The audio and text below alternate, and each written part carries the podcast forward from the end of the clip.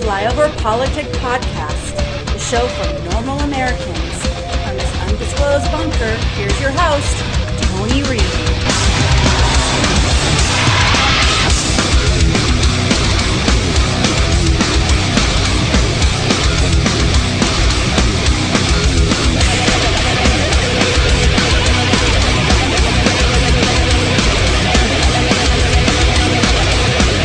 And finally, a big sign of worry for Democrats from South Texas, where Republican Mayra Flores decisively won a special election to replace a Democratic congressman who resigned his seat early.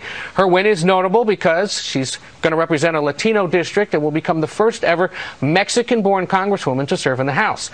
It's also the first blue to red flip of a House district that was won by President Biden in 2020. And so it's an early warning sign for Democrats of potential things to come this November. Y el día de ayer fue una jornada de votación en Texas donde por primera vez, hay que decirlo en 10 años, los republicanos ganaron un escaño importante en la Cámara de Representantes que estaba en manos justamente de los demócratas. Mayra Flores, republicana y asistente de salud de atención respiratoria, obtuvo una victoria significativa por el Distrito 34 en una elección especial el martes tras la renuncia del representante Filemón Vela y al superar por más de 2.000 votos a su oponente, el demócrata Dan Sánchez. Flores será la primera latina republicana de Texas en el Congreso. Finalmente, la elección especial de Texas otorga un escaño a los republicanos en la Cámara. I, I'd like your take uh, as an economist and as someone who has worked in the Obama administration on uh, a number of Democrats, both in Congress and officials in the White House, pointing a finger at companies, saying price, price gouging. Uh, and we just learned from our Matt Egan, the White House is inviting the big oil execs next week to meet. This is after a White House official called their profits, quote, outrageous. And President Biden a few weeks ago said Exxon is making more money than God. Do, does, as an economist, uh, what do you make of this White House argument that corporate greed is making the situation worse? Is there merit to it, or is it politics? Look, I think you can look at individual industries. The White House has talked about meat packing, shipping, and now it's talking about oil. And you could debate, you know, in each one of those industries, was there gouging? You know, what should be done about it? Um, I think right now the main thing going on with oil is an increase in the global price of oil. That's the Right. main thing I see. It's the it's President Putin, not the oil companies. Um, but I don't think the White House is arguing that greed as a whole is causing inflation. That's why they've said they want the Fed. Their number one policy recommendation is that the Fed needs to bring down inflation. It really is demand is very very high, supply isn't high enough. When that happens, prices rise. The only way to solve it is more We want to move to clean energy, and that's why the president and the bipartisan infrastructure law that was signed invests a significant amount of money to move in that direction. Do you see this as a silver lining then to the pain many Americans are feeling? It'll accelerate the move you mentioned? I don't think there's a silver lining. I don't think there's pain does not have a silver lining. It is painful. But I do know that countries are accelerating um, that toward clean energy. I mean, Europe has got a whole strategy about moving away from Russian Right. fossil fuels. Madam Secretary, at what point does this these prices? What point do they become unsustainable? And two, ironically, d- does this push us closer to renewable energy? Yeah, I mean, I think the prices are unsustainable for many people right now. I mean, everyday citizens who are on fixed incomes paying huge amounts of money that they had not anticipated or budgeted for just to get to work. It's, uh, it is unsustainable for many, and unfortunately, there's not a quick fix. However, your point about also accelerating our progress toward clean energy is very, very important. So, Van, there are concerns among some Democrats, and we're now seeing them out there, right? So they're now putting their names behind it, and we're hearing it publicly. It had been private, uh, and now it's percolated up about whether Biden should run in 2024. So I want to play an exchange from last night. This is Don Lemon speaking to the press secretary, Karine Jean Pierre. Does the president have the stamina, physically and mentally, do you think, to continue on even after 2024? Don, you're asking me this question. Oh my gosh, he's the president of the United States. You know, it, he, I can't even keep up with it. We just got back from New Mexico. We just got back um, from California. Uh, that is, uh, I, I, that is not a question that we should be even asking. Okay, as David Axelrod says, and he's come out and put his name on it. He said, look. This is a person who, if they win, will be closer to 90 at the end of their second term than 80. And therefore, these are very fair questions. Joe Biden said these were fair questions the last time when he was running. So, do you have these questions? Well, uh, I think everybody is looking very closely now. Uh, I, uh, when he does, when Biden does well, he does really well. That gun speech he gave, he was perfect. It was, it was powerful. When he does badly, when he stumbles, you get nervous and you wonder, is it just a stutter? Is he tired? Or something else there. And so I think that people are just looking. I mean, honestly, I think I think a lot of Democrats are like, if, if this guy's ready to go, we're behind him. But if he's not ready to go, he should let us know. I think that's what's going on. yeah. on. I mean, I mean, you see, look, guys, you saw him. On, you saw him on Jimmy Kimmel. Jimmy Kimmel had to bail him out. It was a softball interview. He, he was wandering through the desert, and Kimmel's like well, throwing him a lifeline to get a commercial. Look, I mean, I, I, the way I see it is he's uneven. When he does well, he does really, really well, and when he doesn't, he doesn't. And so the question is, which one do you focus on? The right wing loves to focus when he does uh, not as well, uh, but we, but, he, but we got, you also got to recognize he's under more pressure than probably any president's been in for 57 generations, and he's holding up uh, under it and doing reasonably well. So, but I listen. If anybody says that Democrats aren't beginning to have these questions behind closed doors, that's not true. People are. But if he's ready to go, people, people in this party are ready to back him up. Right. I guess the question is: Is this you know what what happens at the midterms? What right. decision is made and how to, how it's put out there? She knew. She she's she had some tip-offs. Uh, yes, that's. But, but she doesn't understand where it came from. Well, of course we understand where it, it comes from. Of course we do. Look at what happened on January 6th. We understand that people can be co-opted by certain people, certain individuals, certain groups, by the internet, and we should not pretend that that does not happen. That people can be co-opted by bigotry and hatred, um, some of which our country was founded on and some of which that we, most of which we haven't dealt with in our society. But liberals need to stop having a double standard when it comes to questions that we can ask Democrats and questions that we can ask Republicans. I reported a number of times, many times, on Donald Trump's fitness for office. And it is okay and expected for journalists to report on the current president president's fitness for office, whether that president is a Democrat or a Republican. We have to have the same standards for both. We have to. then we're not leaving it there, to be clear. Just, we, we, ha- we cannot have a false sense of equivalency about what is happening when it comes to politics in our country. There's one party right now that's not operating in fact, that has been misleading the American people, and that is the Republican Party, sadly, of which I used to be a member of the Republican Party years ago.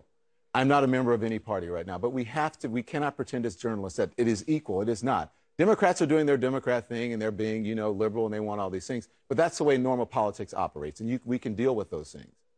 But what the Republican Party is doing now and not standing up for our democracy and being quiet, that is very dangerous. We cannot have all of, we cannot fight all of these things and make a better world and do what Larry Summers told me last night about getting our economy together if we don't have a functioning democracy. And so we as journalists need to stand up for that and not pretend that it's uh, that we can. But economists were predicting that all the money being injected into the U.S. economy in 2020 and 2021 could help cause inflation. Doesn't President Biden bear some responsibility for how bad things are? No, if you look at, uh, Jake, if you look at the president's three pronged plan in the beginning, it was to pass the American Rescue Plan so we could get shots and arms, get schools back open, get the economy open, and not shut down again, which all happened.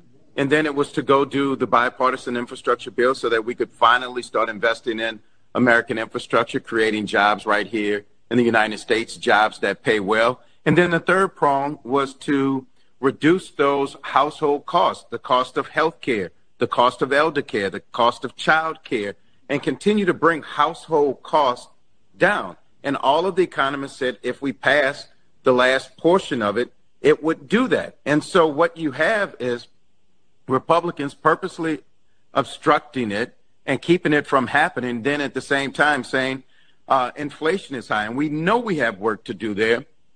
But uh, the Republican opposition, just for the sake of opposition, to legislation that would bring household costs down is what's continuing uh, to spark it. But the president also laid out his plan to continue to deal with inflation, to continue to deal with uh, rising gas prices. Uh, he wants to continue to pay down the debt. Uh, we've done that more than, or the president has done that more than any other president uh, in this short time period. And the question becomes, why won't the Republicans really seriously take up the end of the president's agenda, uh, which would allow him to tax the rich so that we can continue to pay down uh, the debt, reduce the deficit, which would also reduce inflation. Well, you're blaming that on Republicans, but Democrats controlled the Senate, and it was two Democrats. And welcome back to Flyover Politic Podcast, episode 606. It is the 18th of June, year of our Lord, 2022.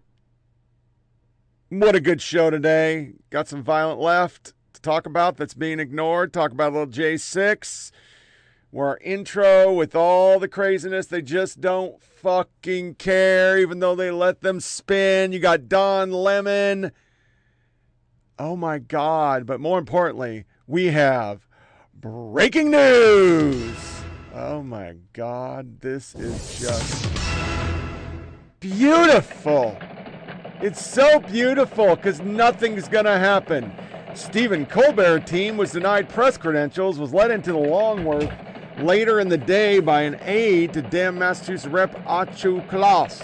A little more meat on the bone about seven persons associated with Late Show with Stephen Colbert arrested by U.S. Capitol Police for unlawful entry in the Longworth House office, uh, office building.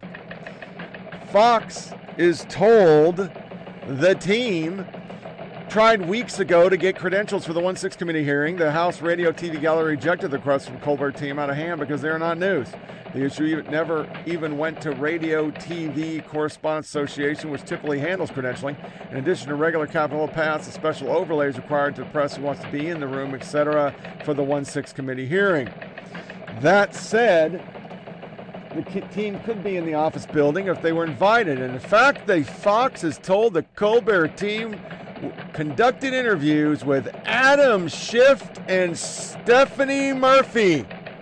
Fucking insurrectionists. Given tours for the insurrection. They also interviewed Jake Auchincloss. Capitol Police shooed the Colbert team away from the 1 6 committee area where they were spotted. Their interview of Capitol were authorized and prearranged through congressional aides. The members interviewed. However, the Colbert group left the House office building at some point. Fox told they were let back into the Longworth House office building sometimes around 4 p.m. The reason the aide believed the Colbert group had other interviews to do. After leaving the members' office of their last interview of the day, the production team stayed to film stand ups and other final comedy elements in the hall where they were detained by Capitol Police. The group apparently then roamed the House office building unattended for hours. They were arrested near the office of Representative Lauren Boebert around 8:30 p.m. and charged with unlawful entry. They were in jail for part of the night before they were released Friday.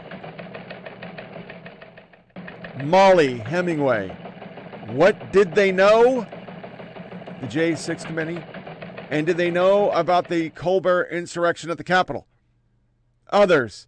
It's time to seize Adam Schiff's phone records to learn more about this role in the insurrection and by attempting attack on Lauren Boebert, penetrated by the coup plotters he finally allowed, illegally allowed into the building. Will democracy survive the Colbert insurrection? And that's our breaking news. Yeah. Mm-hmm. With sound effects. I even got cheesy on that. Of course, there will be no charges. They'll be released. Nothing will happen to them because they're Democrats. But this is the same thing that happened to fucking Republicans who gave tours the day before. And those people never entered the building, but we've been playing like they led the insurrection. The media has been playing that. That's how we play this. That's your game. You make the rules. We just abide by the rules. And in my opinion, since this week alone, we've had people block shit and do all sorts of crazy shit. What is the DOJ doing?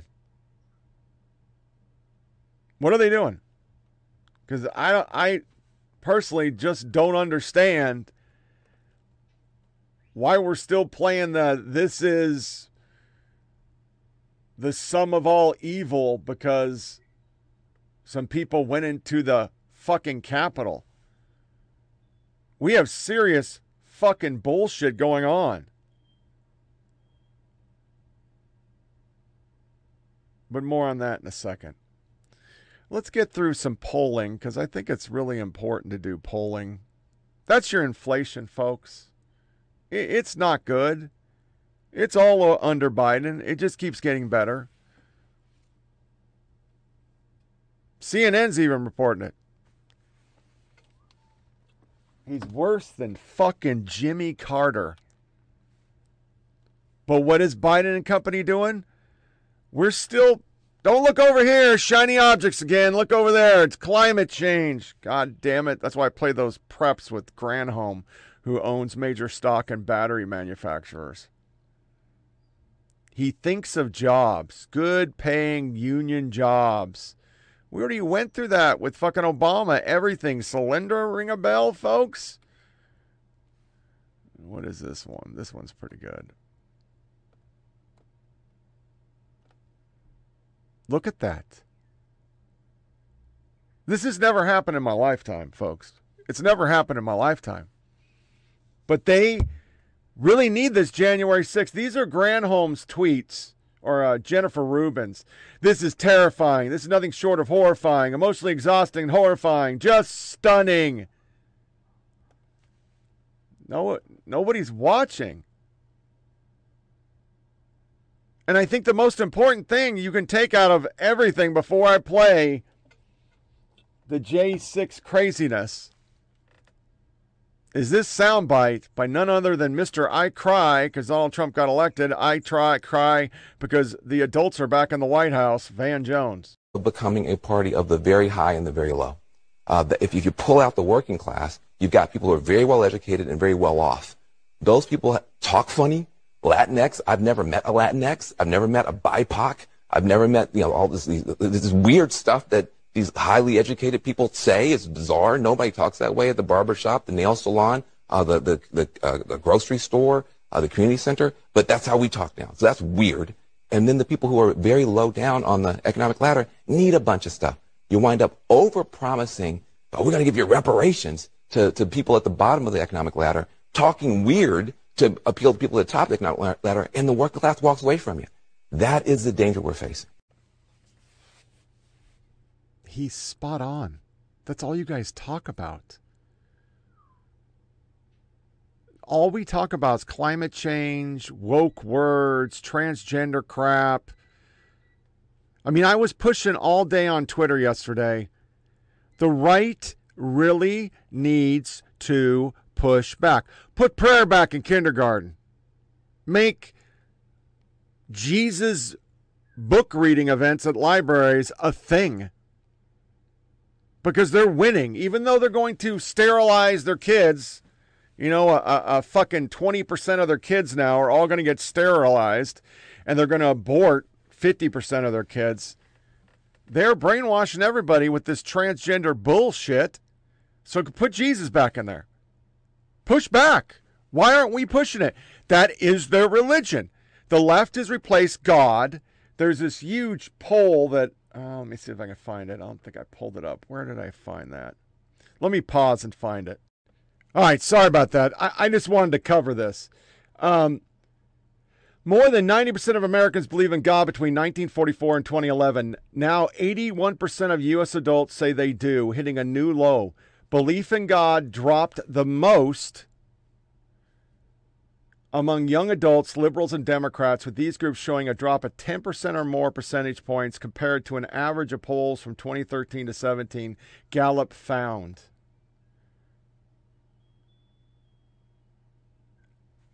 stats for groups liberals 62% believe in a god young adults 68% democrats 72% the highest percentage is conservative republicans with 92% because they've replaced religion completely.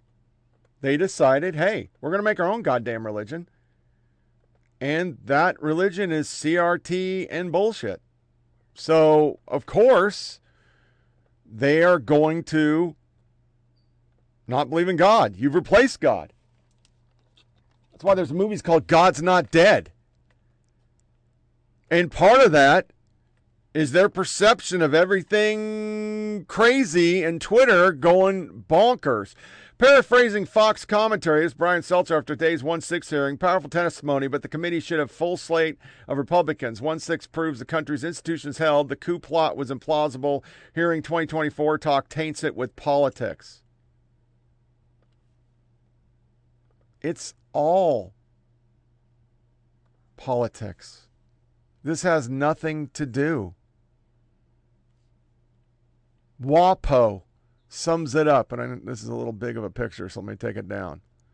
Nothing has changed. What's going to happen? Nobody is buying it. In fact, there's actually proof they're getting pissed off. They're sick of it. Capitol Police Chief contradicts Barry Loudermilk narrative, get in their way. Surveillance footage shows a tour led by Loudermilk to areas in the House office building as well as the entrance Capitol. Individual on tour photograph recorded areas not typically of interest to tourists. Suspicious as fuck. It took many people on Capitol tours over the Capitol for meetings, and none of them have behaved this way. We've never appropriately reckoned with how closely the U- U.S. averted a massacre on Capitol Hill.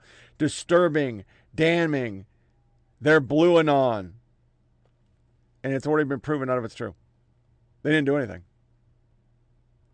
The biggest insurrectionist on the planet, Hillary Clinton. The latest January 6th hearing shows that Trump knew he lost the election. His own people told him he lost the election. He then chose to wage a criminal conspiracy to overturn the results and prevent the peaceful transfer of power for the first time in American history. Oh, really? Does Russia, Russia, Russia ring a bell? Because you did that for four years, even after it was proven false. You still led a coup to get rid of him. That's what you did. So, no.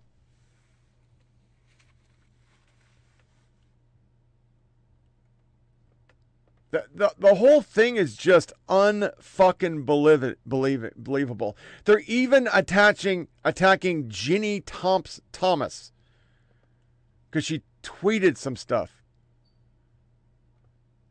And the biggest insurrectionist Republican is up 20 points over fucking Liz Cheney. She's done.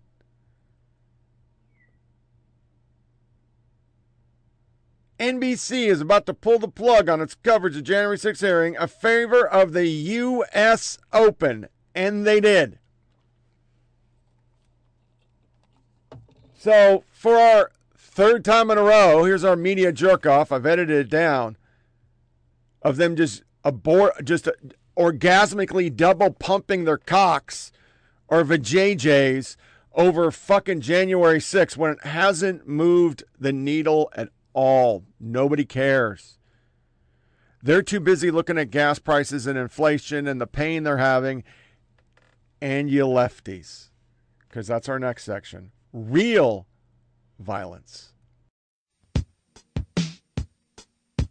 Flyover Politics, the media jerk off of the week.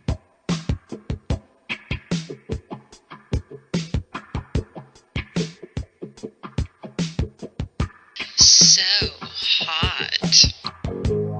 Yes, so disintermediation, as they call it, Mhm, allows mhm. me to just go directly to news consumers without working for the man. and and basically, you know, being the boss of me. And if I wanted to talk to someone, Trevor, for half an hour, even 45 minutes, an hour about gun violence and why nothing has been done to reduce gun violence in this country, I can do it. I'm 65 years old. I'm the boss of me. I run my own show, and I can speak out about the need for sensible gun laws. And I can be an activist, and everyone should be an activist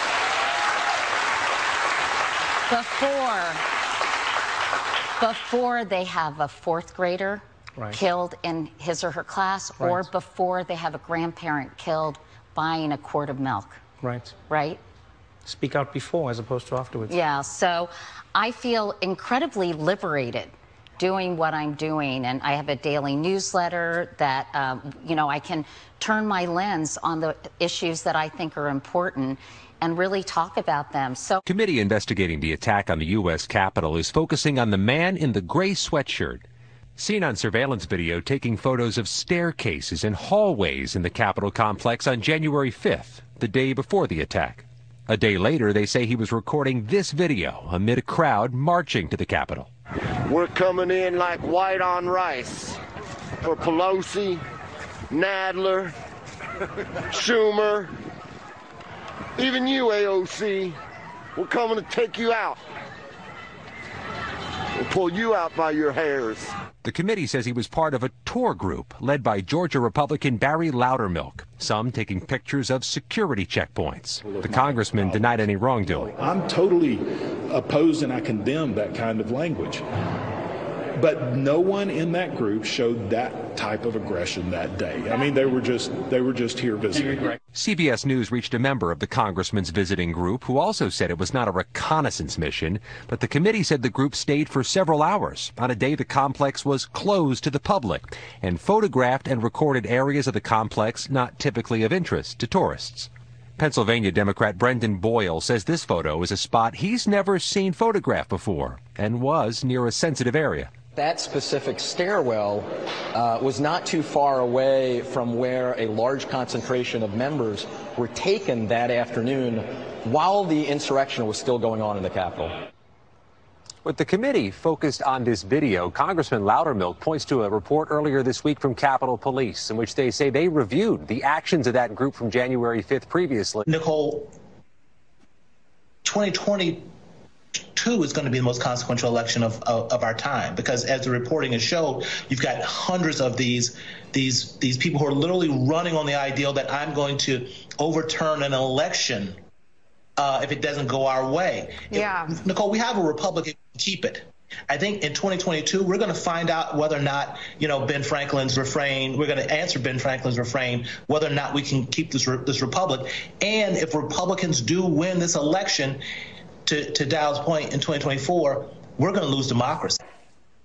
Can I get it real quick? Because I want to double down on this campaign, this ideal. And it's, it's, in campaigns we have these ideals of, okay, to that that third that Dowd's talking about, they got to understand they have skin in the game.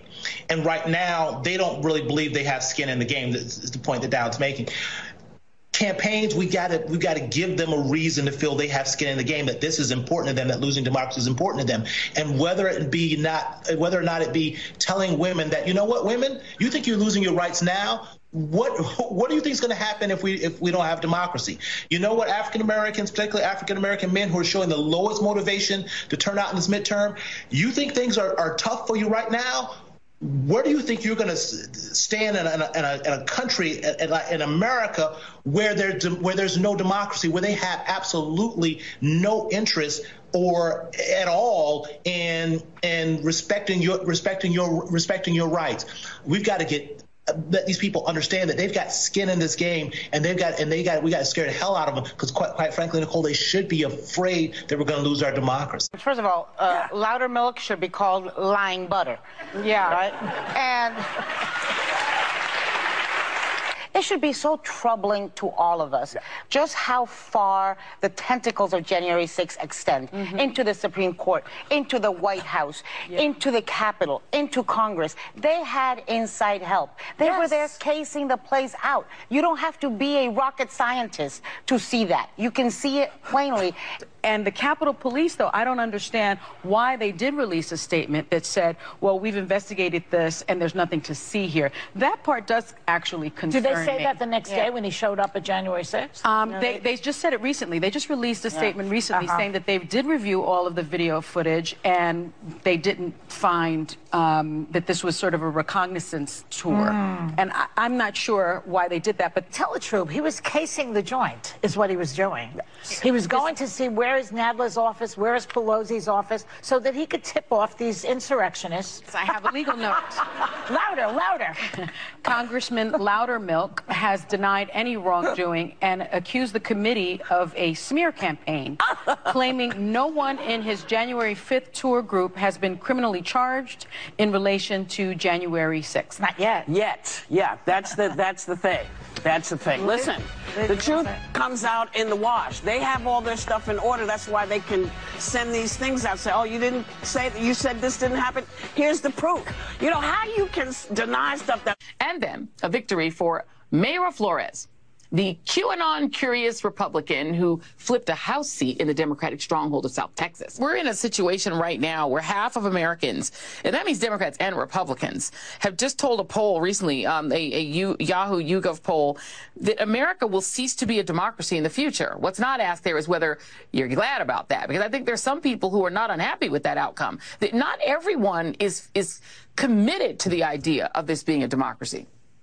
No, I mean, look at the CPAC was in Hungary. That's a competitive yes. autocracy. Peter Thiel literally says that democracy is inconsistent with freedom, and he's supporting all these candidates. Uh, these people are running to run elections who are election deniers. So, uh, so clearly, once not all Republicans, but there's a chunk of people who literally are now saying that they don't want to see the results of our newer, diverse democracy. Let's talk really quickly. We don't have a ton of time. Mayra Flores. This was a race which is a it had a tiny turnout, like less than fewer than 30,000 people voted. She flips this seat that had been traditionally Democratic. It's an 85% um, Hispanic. It's the second most Hispanic, uh, apparently, congressional district in America. She picks it up.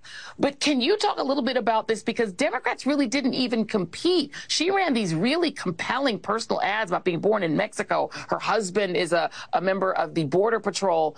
Democrats didn't even play. There's 711,000 people in that district. Only 29,000 voted. This is a problem, right? Well, let, let, me just say this is what I call an astroturf, astroturf mirage victory by the Republicans because they threw about eight or nine million dollars to capture this seat. Joy, the Democrats are going to regain this seat in the November elections. There refuse to cover this. They don't think it's news. The fact that Trump officials, people close to the president, are showing that they thought he was completely detached from reality and they were trying to hold the line while our democracy was being pulled apart. Like, this is not an argument as to whether or not it is the truth being laid out before the eyes of the American people. It's not an argument that this is an important news story that should be covered by legitimate news organization, and yet we have this problem. Um, well, but, well, uh, Loudermilk thing. Yeah. This guy who was like, you know, he said, "Oh no, we didn't give any tour. Nothing wrong with any tours," and it ends up he's got a guy that's telling all the Democrats on January 6th he's coming to get them and the day before, he's taking pictures of security spots no. and you know, and and people say, oh, well, you can't prove anything. I said, look, I've given a few of these tours.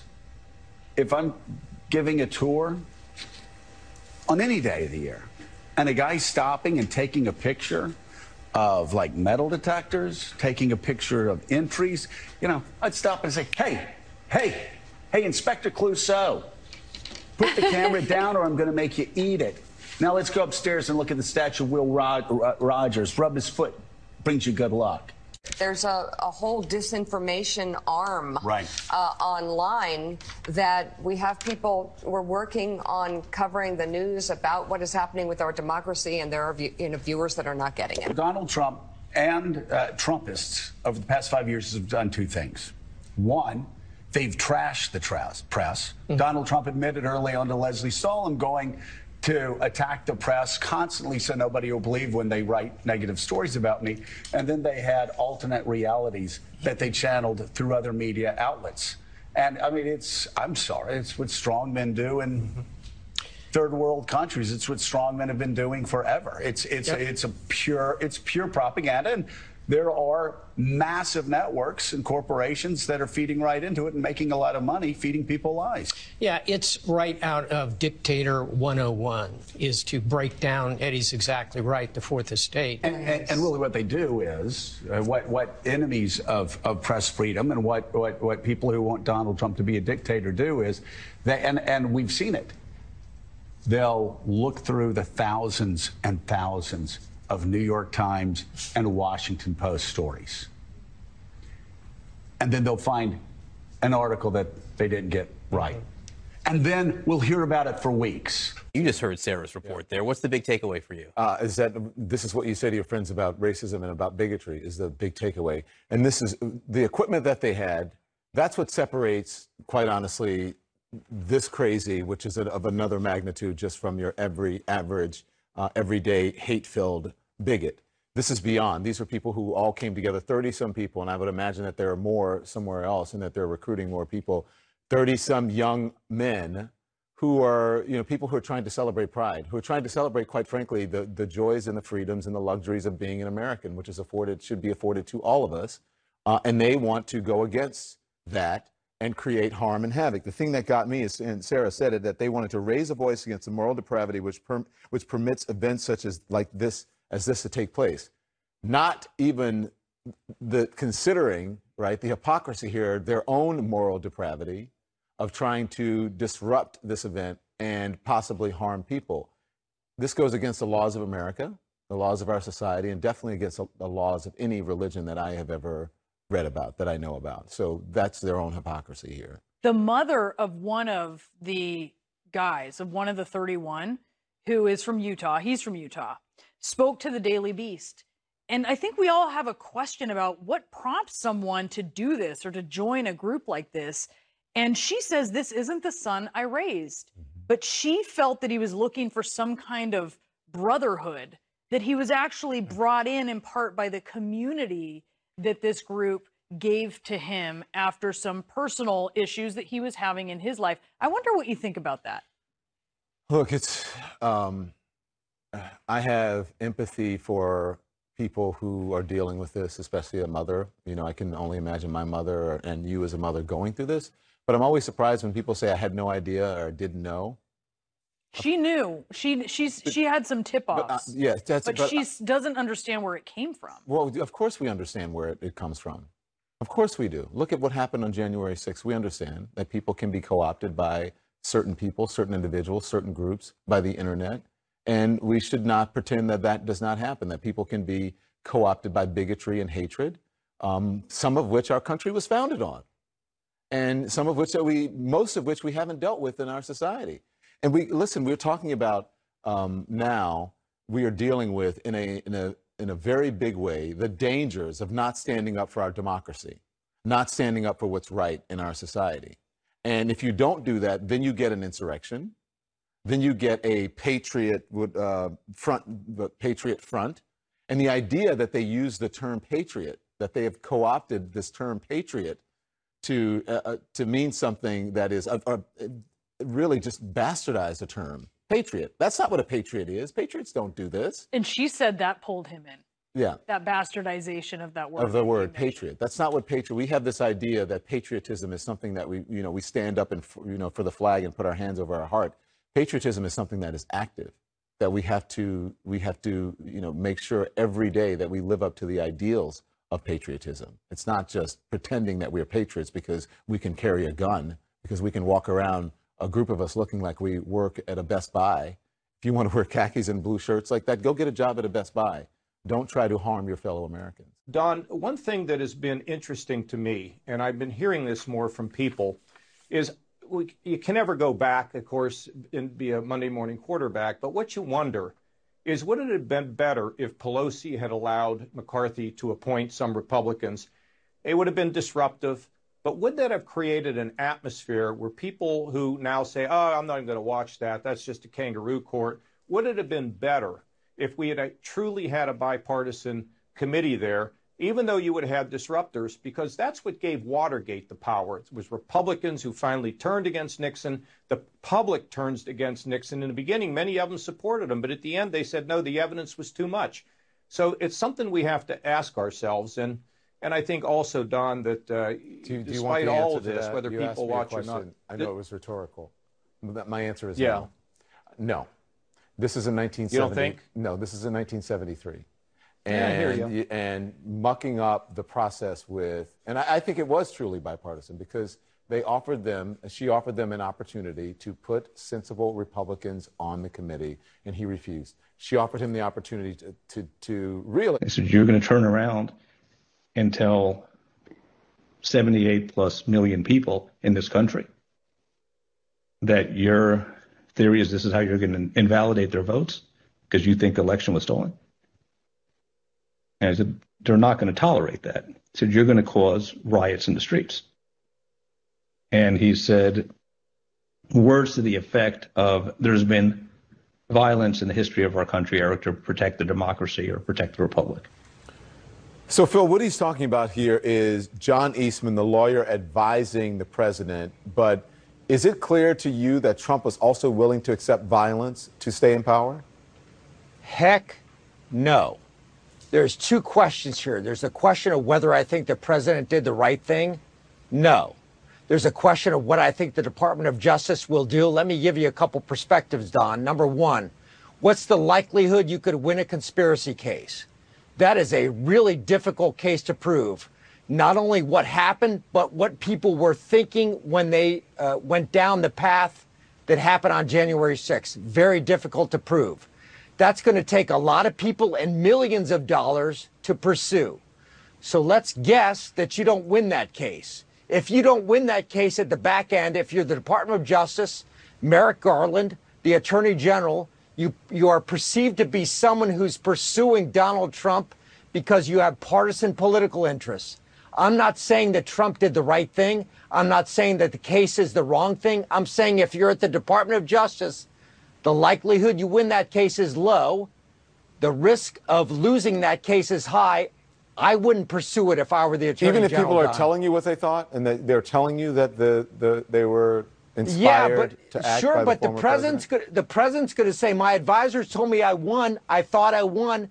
That wasn't a conspiracy. I tried to do that. No, but none of his something- advisors told him that didn't. he won. Not one Oh, of his oh, advisors uh, told him he won. Don, you've got to go not to the court of public opinion, but to the court of law. No, no, no, I- no, no, no, no, no, no. Hold on. You're not hearing what I'm saying. I'm hearing Every you. single person who testified, his advisors told him, and I'm not saying you're wrong. I'm saying on this one, every advisor, on this one, you're wrong. Every single advisor told him that he lost. No, you're only people wrong. who told, No, the only Don, people who told him that he won wrong. was Rudy Giuliani You're and the wrong. crazy, uh, uh, you know, the voting box people. Don't you think the defense can find witnesses who said the president thought that he won? Come on, Don. The defense is going to find people who said the president believed he was right. How can this be a conspiracy if the president said he was trying to defend you democracy? didn't ask me. We didn't talk about. You said the. You said that the president's advisors told him that he won. Not one Correct. of the president's advisors told him he won. I don't buy it. I'm going to tell you, defense attorneys are going to find people Okay. who say the president thought he won. Fine. Okay. Let's go, Don. Uh, Come on. No, I just don't see how. i- i- And when he had 60 different court cases, there is no way in hell that he thought that he won, and no one with any sense told him that he won. I, it, you're not making sense. I'm sorry. You're not making sense right now, Phil. All right, you Okay. lose, but go ahead. All right. I, I, show me the evidence. I, I, uh, present to me one person who told him that he won, an advisor. Which advisor told him he won? I'm just saying, are you going to tell me, Don, are you going to tell me, yes or no, that you cannot f- find a defense witness who says the president I'm not saying won? you can't Yes find no? one, but to this point, Oh, there isn't come one. on, there is not one. You, I'm asking you to tell You're me one person who's told, one advisor, legitimate advisor who testified to the committee, who, and, and Well, they told him that Donald Trump won. Because they told the committee something different than they told the oh, president. Phil, you oh, are. come on. Come on, man. You're fishing for. Oh, go did ahead. you did you read the Scott, press reports about course- the difference between what people said two years It's ago It's not about and the press reports. today? I've read the evidence. The Oh, evidence come that's on. presented. You're wrong. I, okay, fine. Uh, uh, if that makes you happy, then you're doing exactly what Trump and Giuliani did. So if that makes you feel good, then Yes, go ahead. I am. So Scott, another. We've known that there was a phone call between Donald Trump and Vice, then Vice President Pence the morning of January 6th. It's the last ditch effort where Trump is trying to pressure Pence to help him overturn the election. And I thought it was extraordinary because we see um, recordings, these are all Trump insiders. Yep. These are young aides and staffers. Uh, Nick Luna, the body man, Sarah Matthews, who I believe worked in the press office, describing what it was like. Nick Luna, I remember hearing the word wimp. Uh, Keith Kellogg, who's a Trump loyalist, saying it was a different tone. Uh, Ivanka tells her chief of staff, Julie, Julie Radford, that her dad just had an upsetting conversation with the actually, vice president. Why don't Why don't Okay. we just run that video because we do have that that excerpt uh, of them talking about specifically the phone call between Donald Trump and Mike Pence on the morning of January 6th after Pence has made it clear he is not going to bend to Trump's pressure campaign to try to overrule and undermine an American election. Let's roll that tape. Who do you recall being in the Oval Office? Uh, Don Jr., Eric, Lara, Kimberly, I believe Meadows was there. At some point, Ivanka came in. When I entered the office the second time, he was on the telephone with who I later found out to be was the, the vice It president. started off as a calmer tone and everything, and then became heated. The conversation was was pretty heated. I remember hearing the word wimp. Either he called him a wimp. I don't remember if he said, You are a wimp, you'll be a wimp. Wimp is the word I remember. It was a different tone than I'd heard him take um, with the vice president before. Do you remember what she said her father called him? The P word. So that, uh, i- in fact, the, the word uh, was not wimp; it was pussy uh, that Donald Trump was calling uh, Vice President Pence. Right. A coalition of pro life groups is demanding action from Attorney General, General Merrick Garland against the wave of what it considers terrorism and intimidation by pro choice activists. A letter from the coalition says the relative silence from the administration is endangering Americans even more. It cites attacks and vandalism on pregnancy centers and the attempted assassination of Supreme Court Justice Brett Kavanaugh. So much tomfoolery, so much fucking tomfoolery going on because we're ignoring assassination attempts. We're we're ignoring all sorts of shit, and here is just a taste. It, it's not even that many fucking things. Occupy Democrats. The American mud muckrakers PAC alleges that Lauren Boebert used to be an unlicensed paid escort and met clients using a sugar daddy website. Allegedly, her escort work led her to having an abortion. The facts are still unconfirmed. Retweet if you think that sounds true. HuffPo pushing let's find safe havens. All the articles to get people, you're not going to be able to kill your baby. It's so horrible. Pro abortion group declares open season on Crisis Pregnancy Center. I'm not going to put slides up. I'm just going to read shit, and we're going to start with this soundbite. This is them. There's no infiltration. You know, we arrested some dudes that nobody heard of. They're supposedly white supremacists like QAnon, some northern pack. Before they could protest, they were arrested. They were infiltrated. We talked about QAnon, fucking Proud Boys, Boogaloo Boys, Hootie Boo Boo, Chitty Wah Ma. Names are just making the fuck up. We've arrested over fucking 800 people for walking in the fucking Capitol. This is them talking, and they firebombed six pregnancy crisis centers. No arrests. You have seen that we are real. We are not merely pushing empty words. We are not one group, but many. We were unsurprised to see 30 days come and 30 days pass with no sign of consilience. From here forward, any anti-choice group who closes their doors and stops operating will no longer be a target. But until you do, it's open season and we know where your operations are. The infrastructure of the enslavers will not survive. You are already one of us. Everyone with the urge to paint, to burn, to cut, to jam. Now is the time. Go forth and manifest the things you wish to see. Stay safe, and practice your cursive. Jane's Revenge. So, where's the court? Hmm? Your 30 days expired yesterday. Now the leash is off. Jane Revenge, a terrorist far left group connected to Antifa that carries out attacks targeting religious buildings and pregnancy centers, has released a new statement saying it's open season. It's all over Twitter. It's not taken down. Uh, not going anywhere. It's not a bad thing. I- it's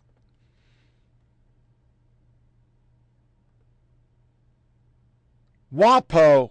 Lacey Wooten Holloway walked through Chevy Chase on Wednesday night, pausing to stick flyers on her fence and trees and utility boxes. She was advertising an abortion right protest here in her neighborhood in front of the home of Supreme Court Justice Brett Kavanaugh.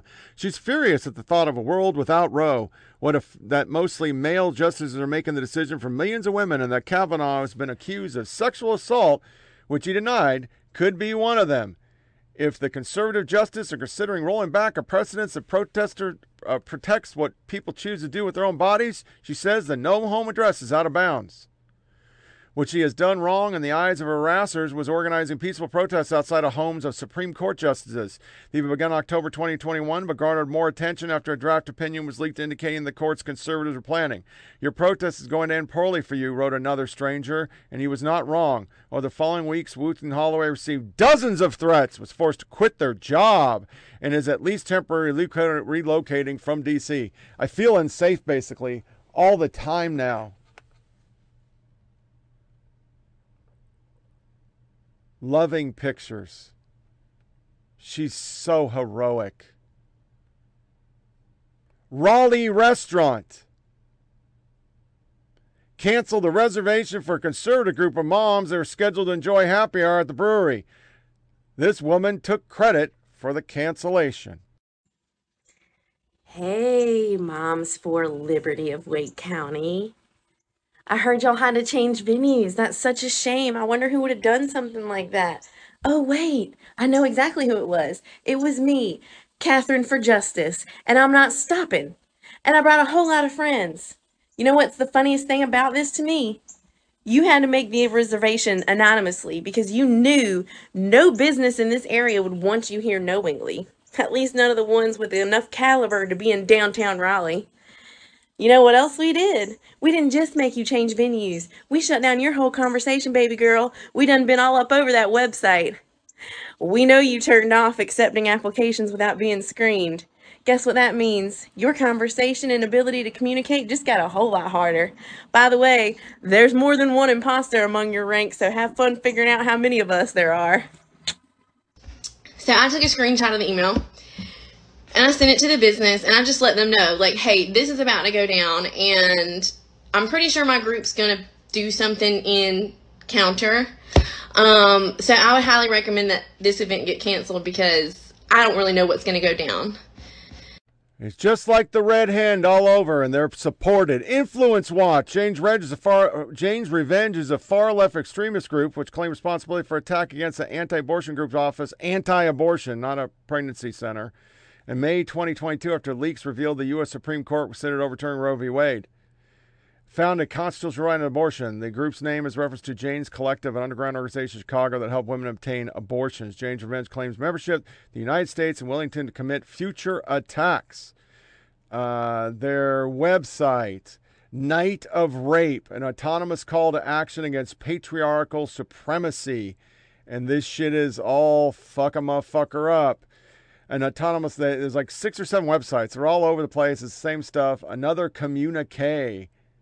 Um, you have seen that we are real. It was carried on janesrevenge.org website.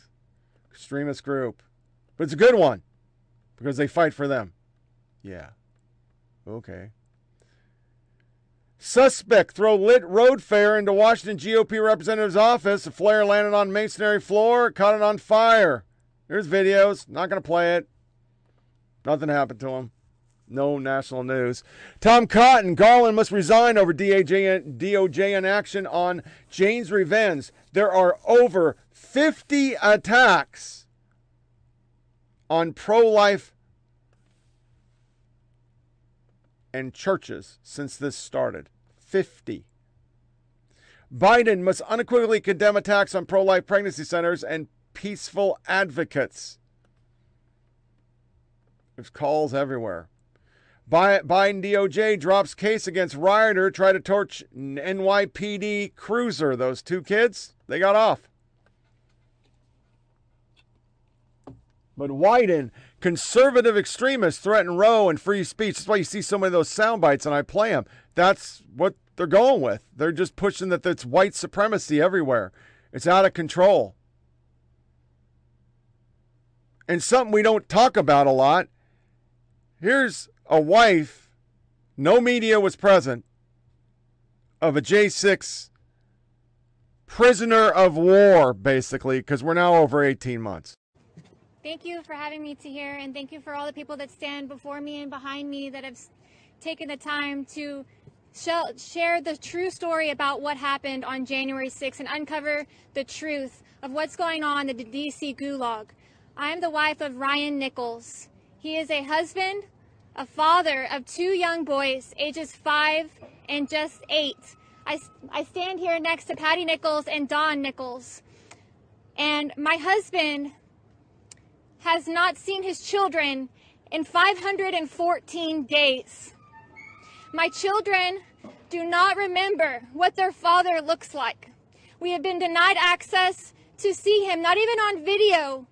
Have we been access been denied access to see him, not even on video, due to COVID.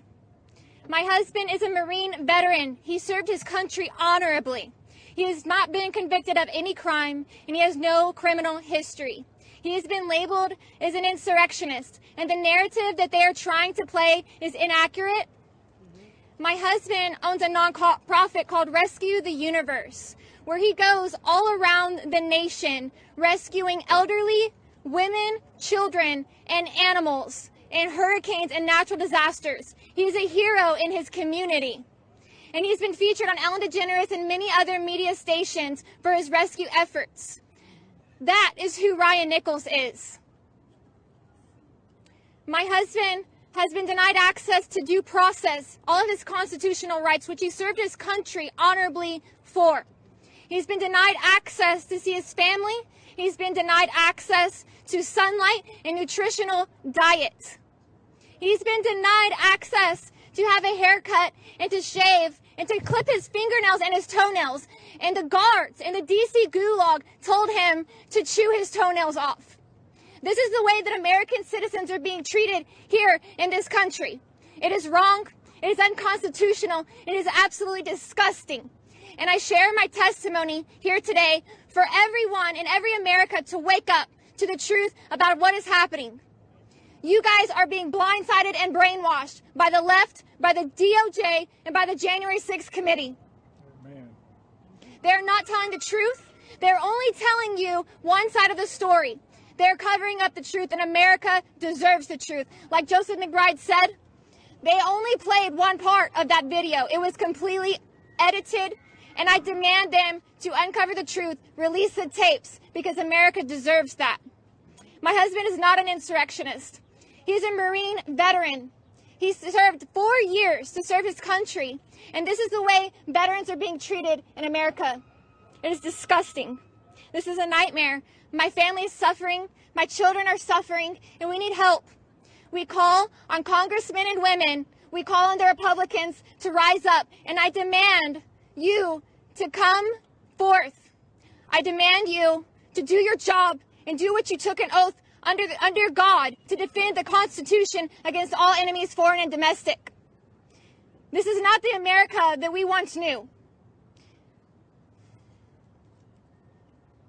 It is disgusting.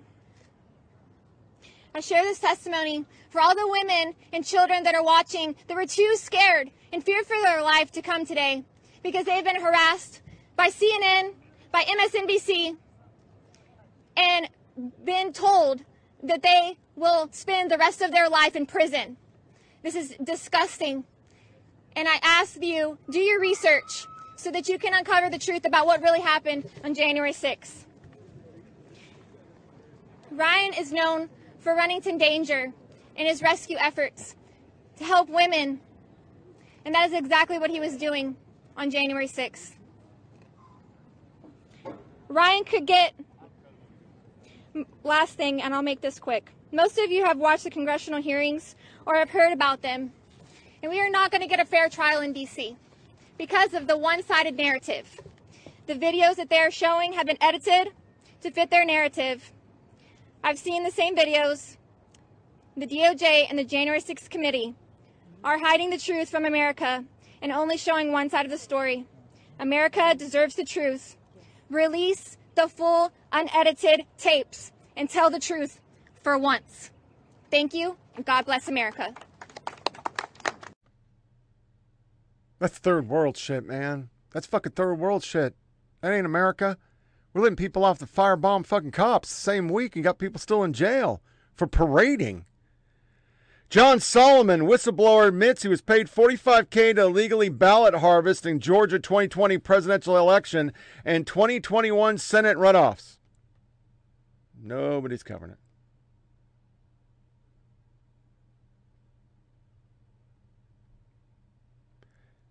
Another New York City neighborhood. I bet Jessica Valentine had no exposure.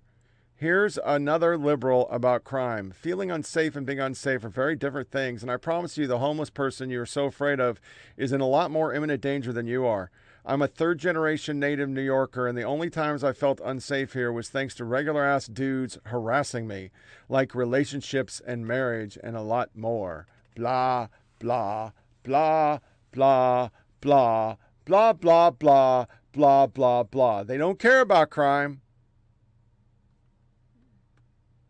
They never do. Extremists fueling attacks against the LGBTQ plus community during this Pride Month, as NBC News is reporting. Remember, we saw the arrests of those 31 white nationalists in Idaho last weekend, allegedly on their way to a Pride event. But online, right wing personalities have inundated LGBTQ allies and activists with threats, forcing them to cancel some events altogether.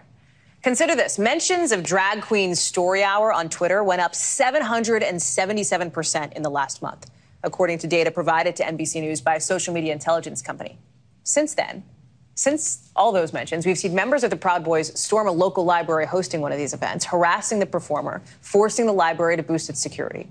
And a California state senator got a bomb threat for joking about making drag queen story hour part of school curriculum. NBC News digital senior reporter Ben Collins has just dropped this piece on NBCNews.com. He has, uh, as he often does, gotten to a camera for us to share more about your reporting. So, Ben, the floor is yours. Yeah, so I think a lot of people thought that was a one and done thing on Saturday where they saw those 31 masked men pulled out of a U-Haul in Idaho, but it is just the beginning of what these people are trying to pull off.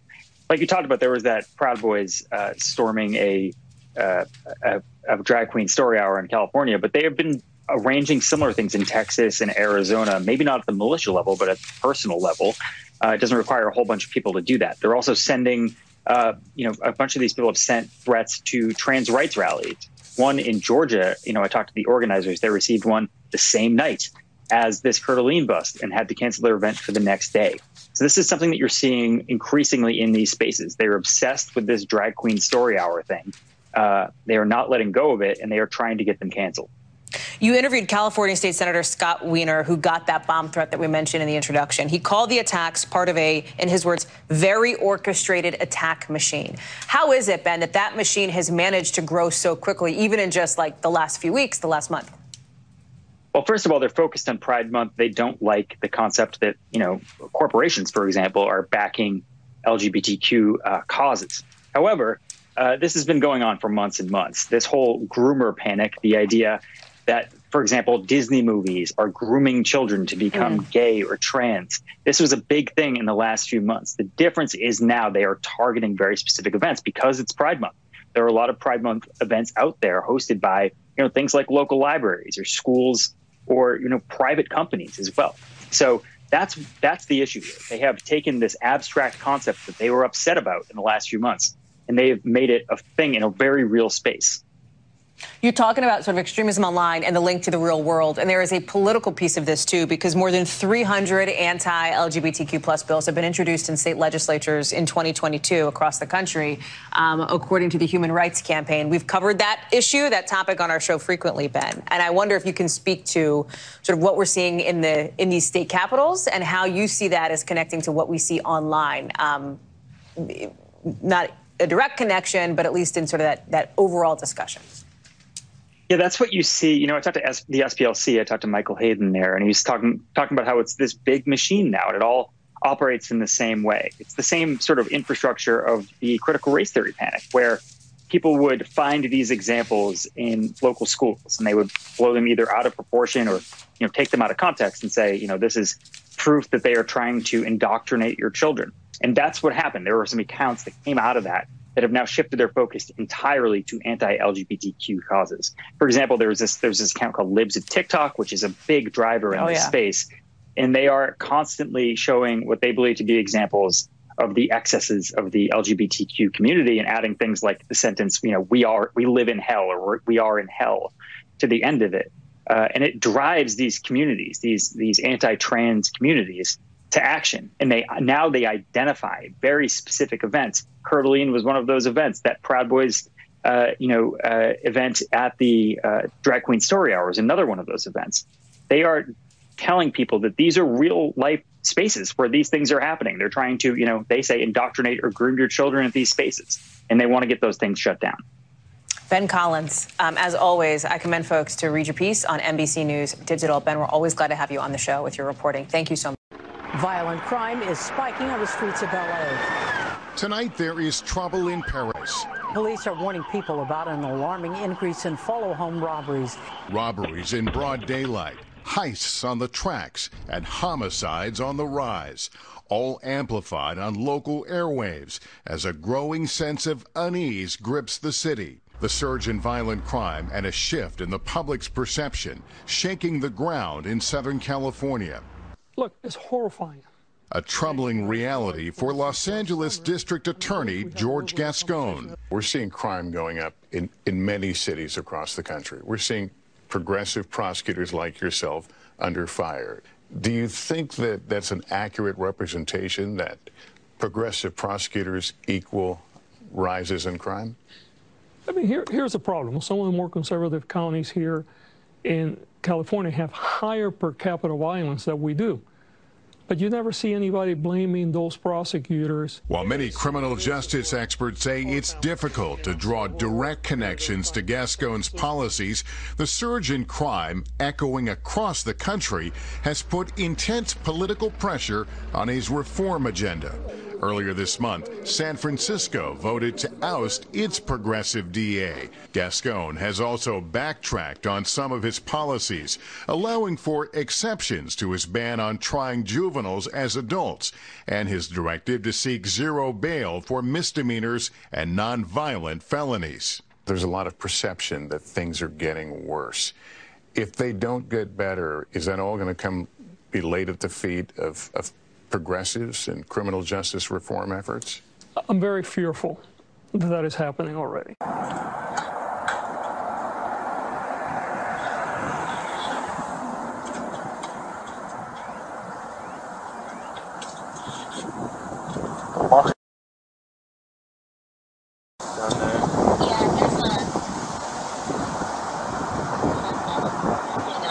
All right, you can take a picture and send it to me.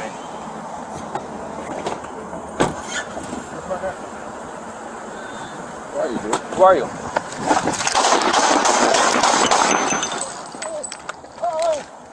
Base, I just been attacked. I just shots fired. Shots fired.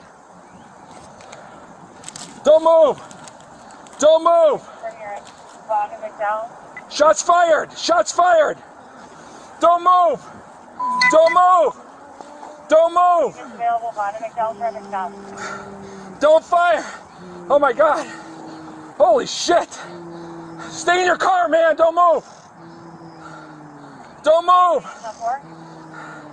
He's down base. Send a medic. Send a medic. Where? Where is the LGBT harassment? Where is the genocide you speak of so often? Then you hear Holt blame the local media for the crime stuff, for sensationalizing it, and you have that cop segment. Yeah. Yeah, that, that makes sense. Sure. Okay. You guys are fucking on it, doggone it. You fucking idiots. So let's do our Biden segment, segment, and then we'll do a little guns and we'll do a little uh, cleanup and head to woke.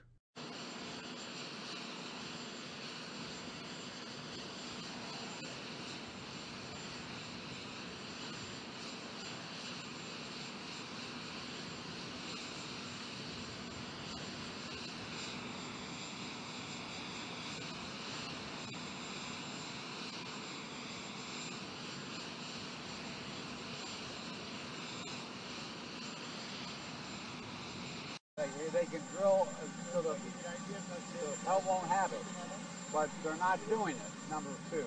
Number three, I think we're going to be in a position where we're going to... Oh. Mr. President, do you still, Mr. President, Mr. President, do you still consider India as a pariah? 1.2 billion people in India are waiting for you to visit India. I've been to India twice, and I'll be back to India. My relationship is very good. We know that in places across the country, like Florida, Texas, or Alabama, rights are under attack. And we know that in small towns and big cities, prejudice and discrimination still lurk.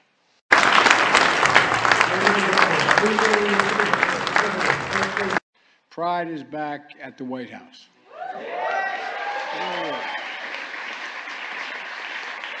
From, from day one, from day one, this has been the most pro-equality administration in history, led by guys like Pete Buttigieg.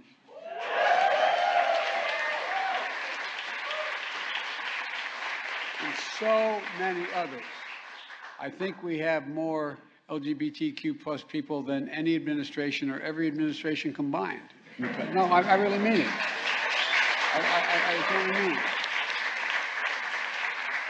Because I promised when I got elected, I wanted my administration to look like America, look like America across the board. And we've done that. A record number of out and proud appointees at every single level of our government.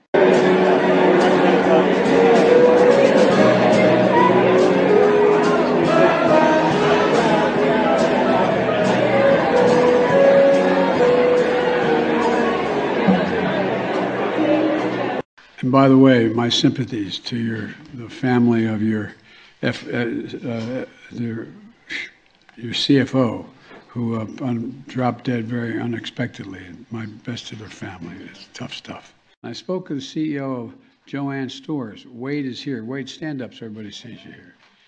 Wade Miquelon. And by the way, my sympathies to your the family of your F, uh, uh, your CFO, who uh, un, dropped dead very unexpectedly. My best to their family. It's tough stuff. But you know what he told me? He told me his shipping cost rose by $100 million, more than the company's entire profit margin that year, by $100 million.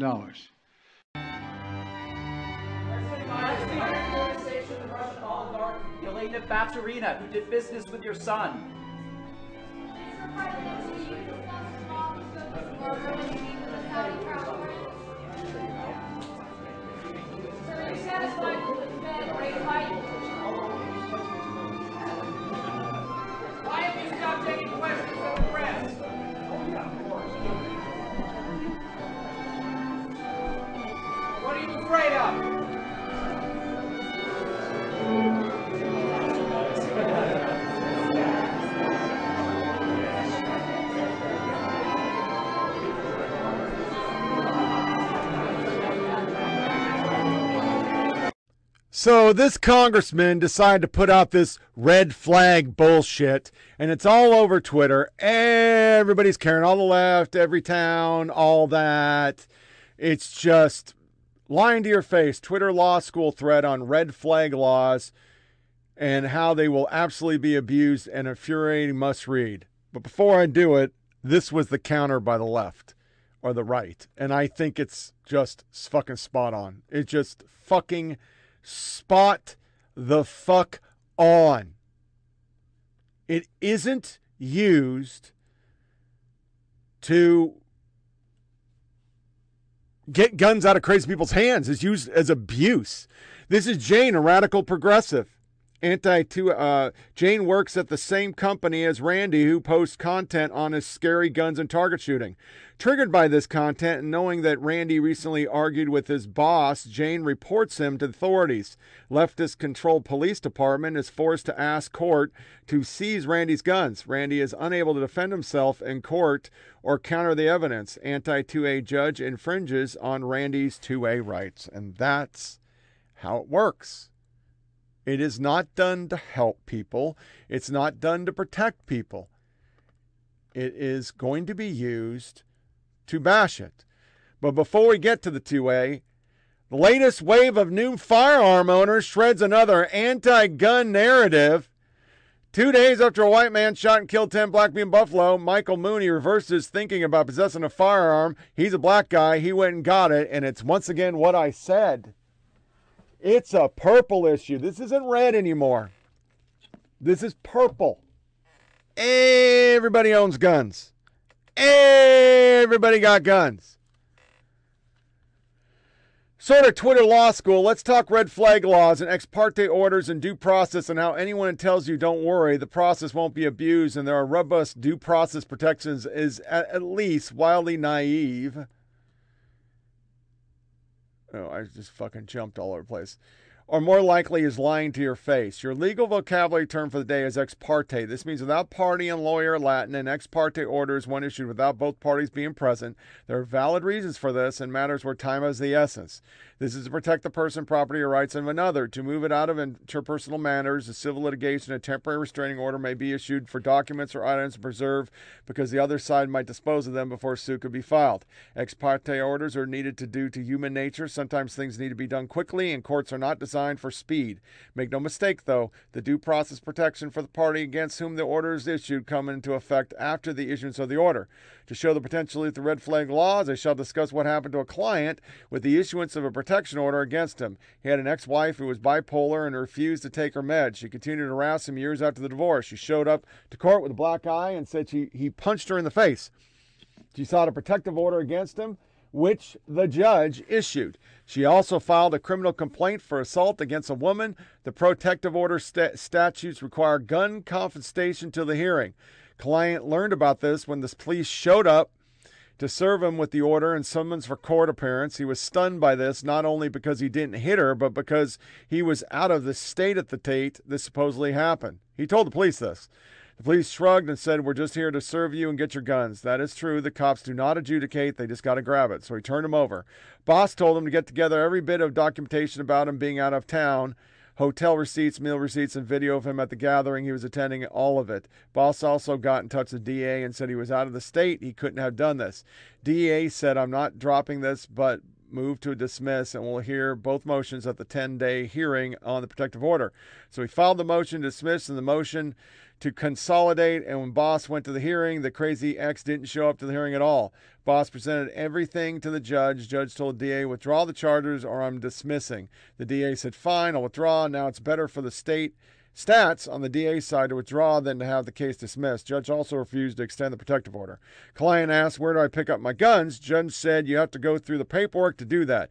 We anticipated that, so we had the forms ready, and the judge signed the forms. Client said, where do I pick them up? And judge said this has to be processed. It'll take three weeks. Client also asked the DA when the hearing would be for the ex perjury charge. The DA said, What perjury charge?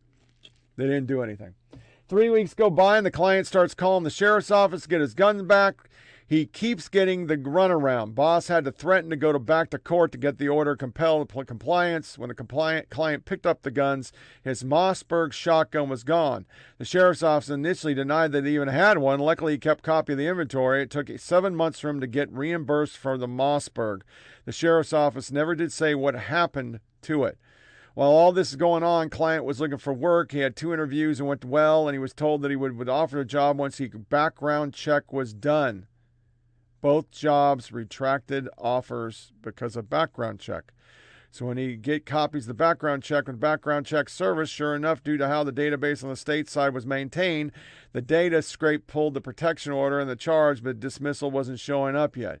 Client now had decided he wanted to disclose the potential employer that, hey, he had a crazy ex wife, blah, blah, blah, blah, blah. Also, the dismal paperwork on the criminal charges was marked dismissal due to failure complaining, complaining witness to appear. It said nothing about that it was all a lie.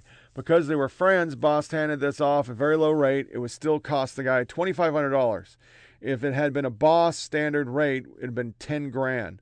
The protection order was not renewed. The criminal charges were dropped. He got all but one of his guns back. He got a job eventually. It all worked out, but it cost him 250 fucking dollars to get his guns back, and he didn't get them all.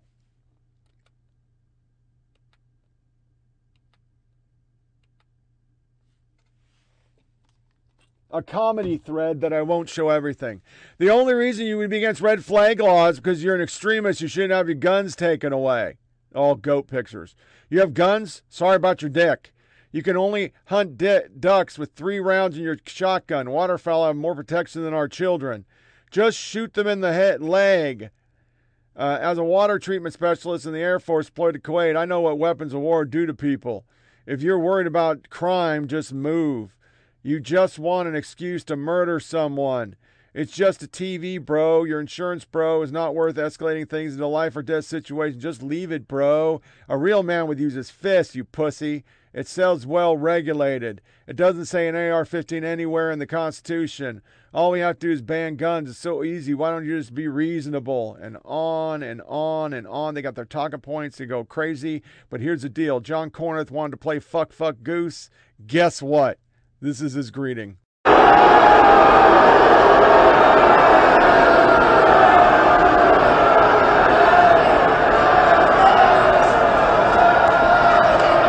Yeah, not going too well for him.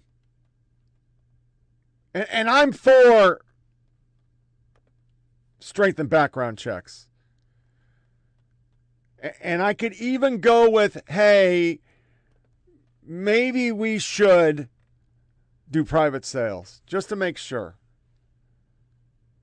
But I can't go with the age shit when you think 12 year olds should have abortions, three year olds should pick their fucking uh, gender reassignment surgery, 16 year olds should vote, 26 year olds should be on their parents' insurance. Jesus fucking Christ, people. Have some goddamn consistency. That bunch of shit I ignored on the screens. It came from Ryan Bruce. A threat on our next shooting on how the NRA firearm industry are continuing to radicalize our country. It's not just any AR-15. This is gun with a growing number of pistol brace guns that are meant to evade the regulations of the 1934 National Armed Fire Act, short barrel.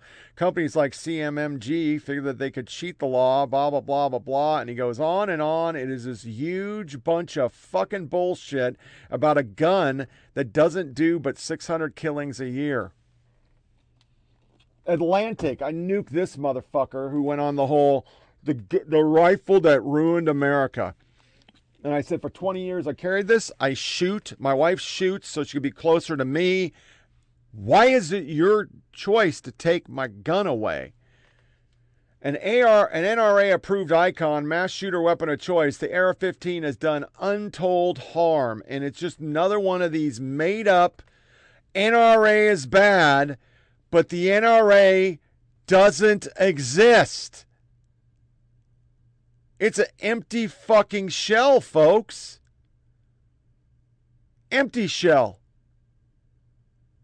And and I I just don't understand why you guys keep on playing this game about the NRA. I I don't understand it anymore. You ruined them. You destroyed them. It's nothing like Planned Parenthood. And I miss making a comment about the Biden sector. Who the fuck is in charge of this country? Because by these, and I got, I was gonna make a new bumper, but I didn't. I'm just gonna do the asshole bumper. What the fuck do they know? I thought we are gonna have adults back in the White House. You're gonna have total transparency. Blah, fucking blah, blah.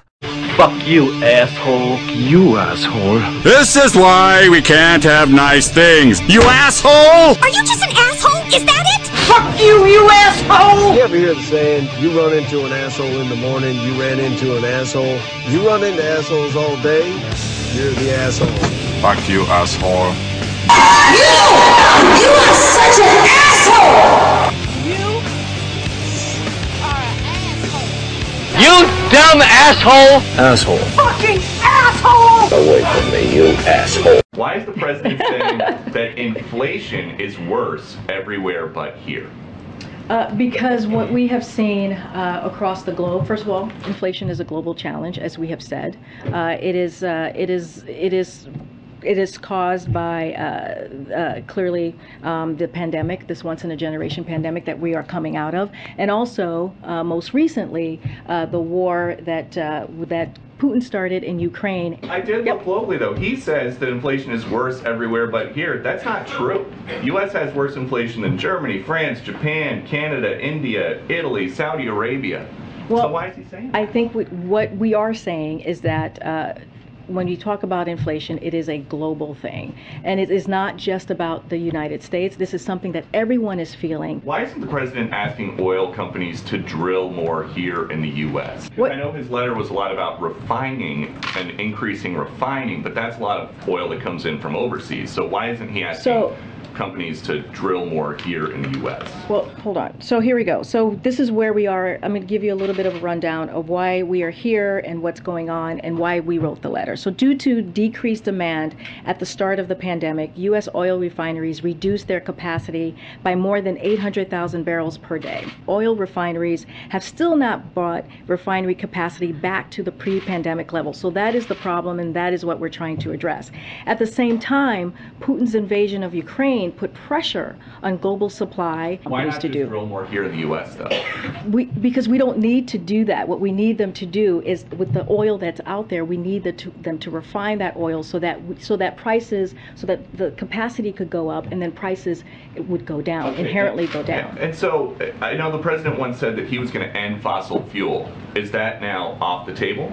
No, we are going to continue uh, to move forward with our uh, clean energy uh, proposal, our climate change And, uh, and so proposal. Is that the, is that the So priority? here- climate I- change over gas No, that's not what we're saying. We're What is the saying we're priority? saying that we're President's gonna be saying I'm for two and a answering I'm answering the question. Is his I'm priority answering the lowering question. gas prices or is it addressing climate change? First of all, we it's you can do both at the same time. What we're trying to deal for, uh, what we're trying to uh, deal with right now is how do we lower cost for American families. We talked about the strategic petroleum that he's done, tapping into. barrels. How much has that lowered prices? It, here's the thing. Here's the thing, Peter. If we had, if the president had not taken the actions that he's taken in the past several months, it would not. It, the prices that So we circle jerked. I'll have to get back to you. I have nothing else to do. And and opening her book. Sorry, my ass is falling asleep. Opening her book all the time to answer simple fucking. I mean, this girl is not ready for fucking prime time. Not at all. Seven new Hunter Biden scandals. The Nets refuse. Hunter Biden's lately caught on video with a hooker brandishing a gun. President Joe Biden refuses to provide Secret Service. Prote- Fuck it, I'm just gonna play him. Here, I'm gonna play all this shit. They're they're covering on a few spots, but you don't see them that much.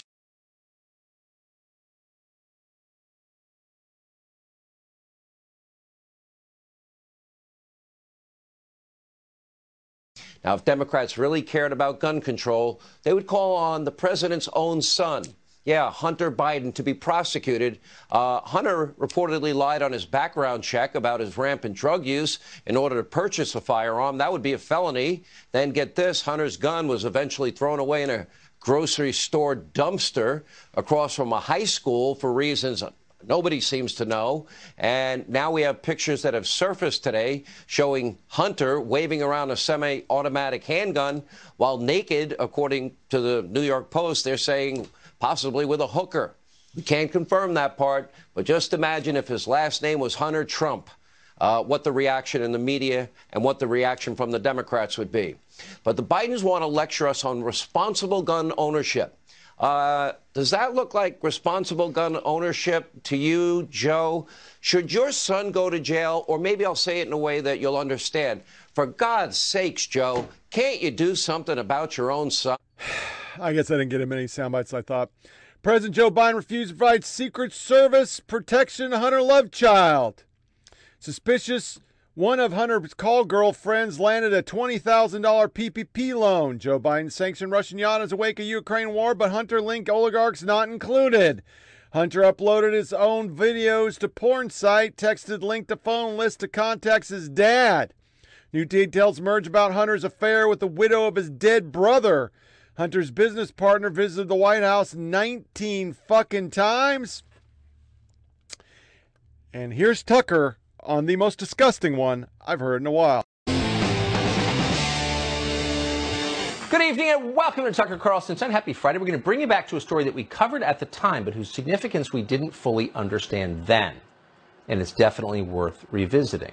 So, just before dawn on November 4th of last year, a team of masked FBI agents wearing bulletproof vests showed up at the home of a journalist who works for the investigative media company Project Veritas. They pounded on his door. They said they have a warrant. Let us in. We know what happened because it was all captured on camera. Here it is. I'm sorry, so what is this regarding? This is the search warrant.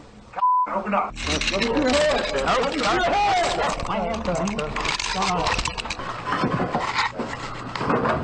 So there's another team coming? Uh, yeah. So maybe we'll split up to like areas of the house. Let me see your hands. Let me see your hands. It was serious.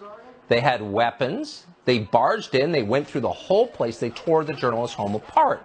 There's another team coming, they said. And they were right. Two days later, feds hit the home of Project Veritas founder James O'Keefe in Westchester County. So, why were the FBI coming to the homes of employees at Project Veritas? What did they do? Were they involved in a human smuggling ring? Were they bringing fentanyl in from China and killing more Americans? No. The FBI believed that Project Veritas was in possession of or had information about a diary written by Joe Biden's daughter, Ashley Biden. The FBI claimed that diary had been stolen. We now know the FBI knew that diary had not been stolen, and it wasn't. But as James O'Keefe pointed out at the time, and didn't have enough people hear him when he said it, what if it was stolen? Having a stolen diary is not a federal crime. So, what in that diary was so important that Joe Biden sent FBI agents to get it back? Here's what O'Keefe said. The tipsters indicated that the diary included explosive allegations against then candidate Joe Biden. The tipsters indicated that they were negotiating with a different media outlet for the payment of monies for the diary. We attempted to return the diary to an attorney representing Ms. Biden, but that attorney refused to authenticate it.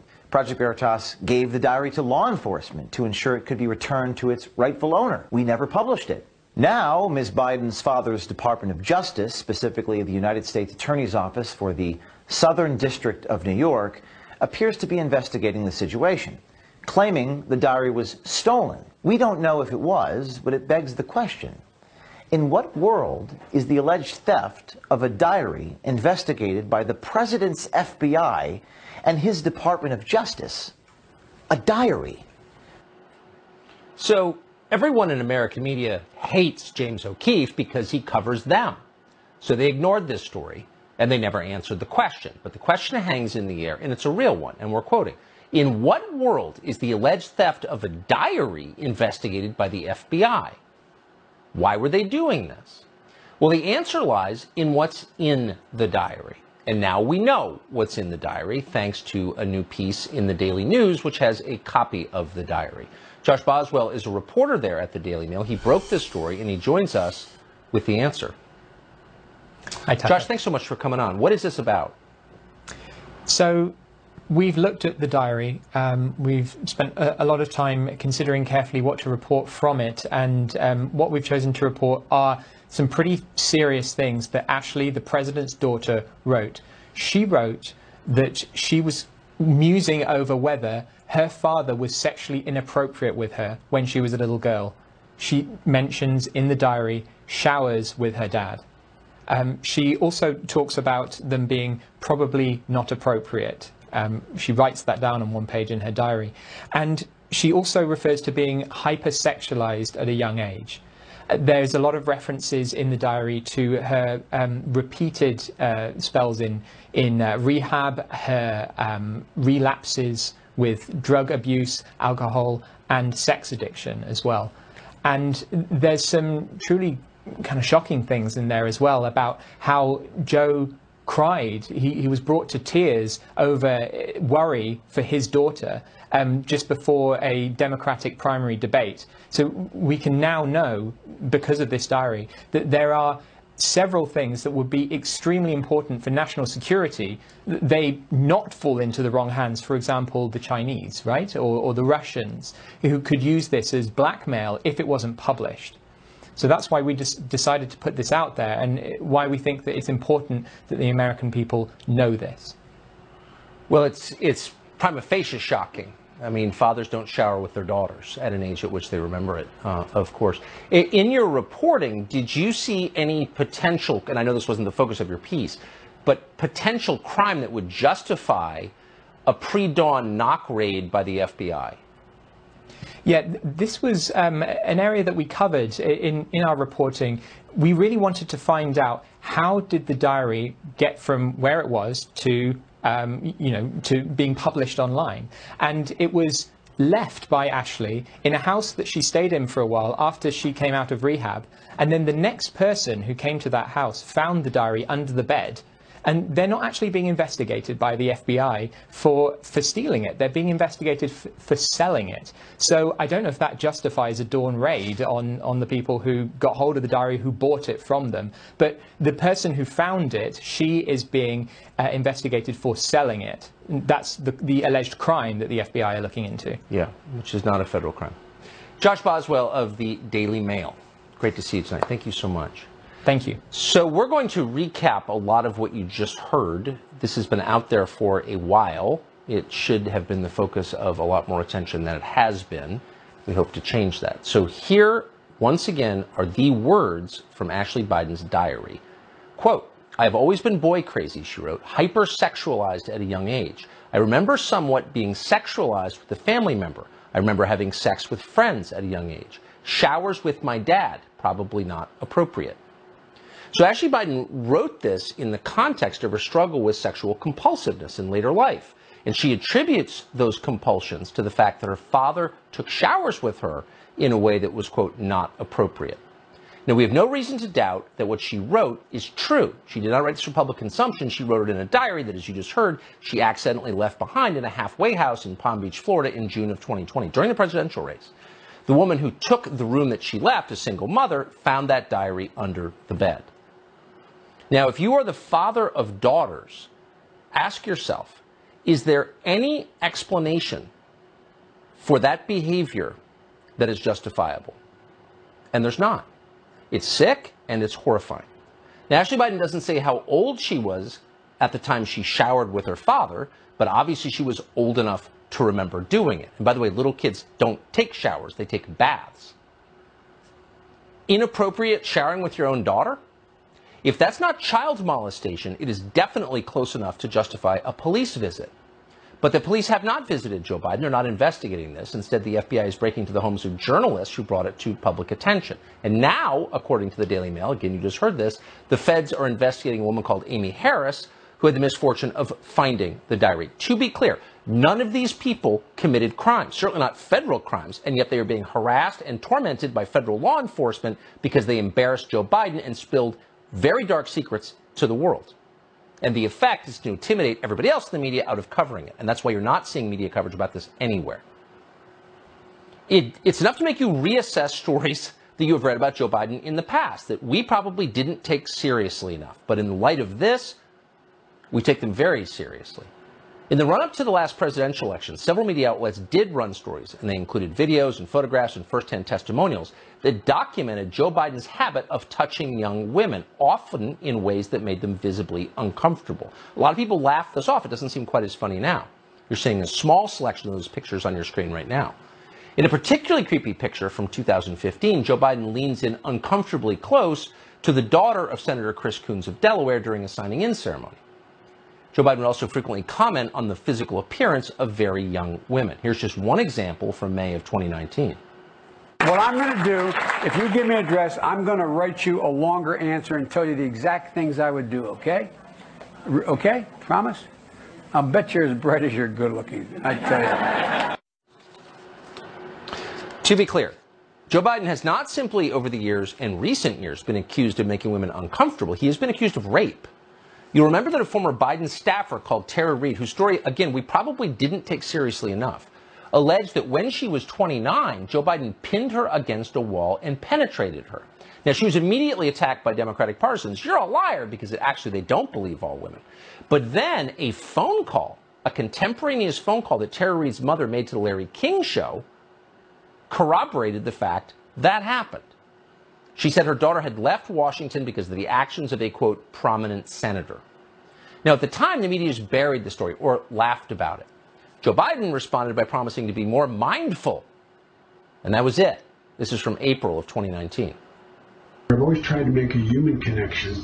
That's my responsibility, I think. I shake hands, I hug people, I, I grab men and women by the shoulders and say, you can do this. And, and, uh, and whether they're women, men, young, old, it's, it's the way I've always been. The social norms have begun to change, they've shifted, and the boundaries of protecting personal space have been reset. And I get it. But I will be more mindful and respectful of people's personal space. And that's a good thing. That's a good thing. I worked my whole life to empower women. I've worked my whole life to empower women. I just care too much. That was his explanation. And a lot of people bought it. But now that we know that he behaved in such a way that his own daughter believes made her sexually compulsive in later life, which is a classic symptom of abuse, it's time to reassess this. As Joe Biden said the words you just saw, his own daughter, the same daughter's life was collapsing. She was campaigning for him as she was going to rehab. And it's worth noting that right after Joe Biden's apology came out, yet another woman publicly accused him of sexual misconduct. That woman is called Vail Kohnert-Yount. And she said that when she was a White House intern, Biden, quote, put his hand on the back of my head and pressed his forehead to my forehead while he talked to me. I remember he told me I was a, quote, pretty girl. So at this point, no more benefit of the doubt. This man is a creep. Well, Biden was doing the same thing to his daughter in the shower, was he? We know that he showered with her in a way that she felt damaged her. If there's anything that deserves an investigation, it is this. But of course, the FBI is not looking into it because Joe Biden controls the FBI. Instead, they're trying to cover it up. And by the way, this is at least the second time that Joe Biden has used the FBI to hide drug abuse and allegations of sexual misconduct with minors within his own family. And both those stories came out this week. The FBI also swooped in when Hunter Biden violated federal gun laws and was accused, according to his own text messages, of being a quote pedophile by his girlfriend slash sister-in-law, someone who presumably would know since she was within the family. Of course, the FBI never charged Hunter Biden with anything and said they hid the existence of his laptop for more than a year, despite the fact that laptop contained evidence of multiple felonies, not least numerous FARA violations. And FARA is a law that the White House now tells us they're enforcing with maximum vigor. But here, the president's son, for years, represented foreign governments in Washington without registering as a lobbyist. That is the definition of a FARA violation. Has he been charged? No. And incidentally, the FBI still has that laptop. They claim they've been investigating it for years now. They've done nothing with it. And while the feds kept the laptop locked away, Joe Biden told us, with the backing of the intelligence community, that was all Russian disinformation. We are in a situation where we have foreign company countries trying to interfere in the outcome of our election. His own, own national security advisor told him that what is happening with his buddy, well, I shouldn't, well, I will. His buddy Rudy Giuliani, he's being used as a Russian pawn. He's being fed information that is Russian, that is not true.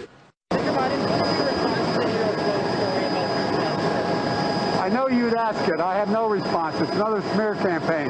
Right up your alley. They're the questions you always ask. So, to be clear, at the moment that Joe Biden was telling the country from the debate stage that that laptop was, quote, Russian disinformation, the FBI knew perfectly well that it wasn't because they had it. And they knew it wasn't Russian disinformation, as anyone who looks through it for about 15 seconds knows it's real. And they knew that. But there was not a single leak from the FBI saying, actually, candidate Biden, you're lying.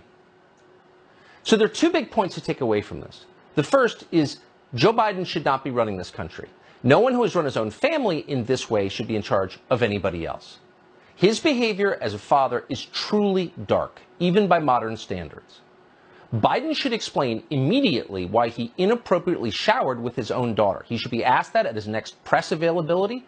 His chief of staff, Ron Klain, who runs the country, should be asked, You work for a man who showered with his own daughter, and by her own account, distorted the rest of her life because he did. How do you feel about that?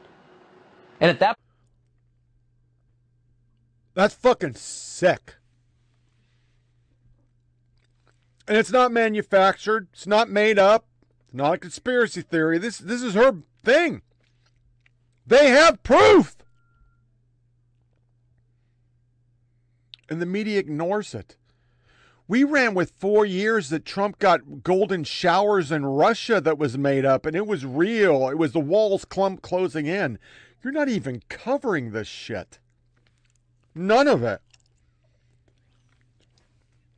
And I pray a morning Joe because this oil thing, but oil companies well above normal refinery profit margins are not acceptable. Make more oil. White House officials exploring sending Americans rebate cards, but they're so fucking stupid that they can't do it because we don't have the chips.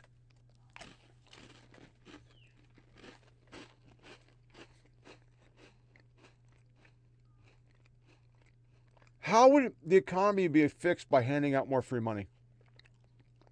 How? Did any of these people ever just do basic math? I'm not even talking economy, just how about basic math? You can't just keep throwing money at shit. Ron Klain, lots of assertions on this website about why gas, gasoline production is not keeping up with demand, but here's a fact about U.S. oil output, and it's totally a lie lying with with with statistics. Contrary to White House claims, domestic oil production was far higher under former president. Of course it was.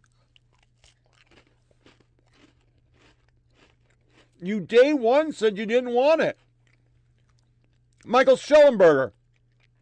Many people think solar panels are sustainable, but the vast majority of them require 300 to 6,600 more land than conventional power plants are made by Uyghur Muslim incarcerated in China concentration camps and contain toxic elements, lead and chromium, that can't be recycled.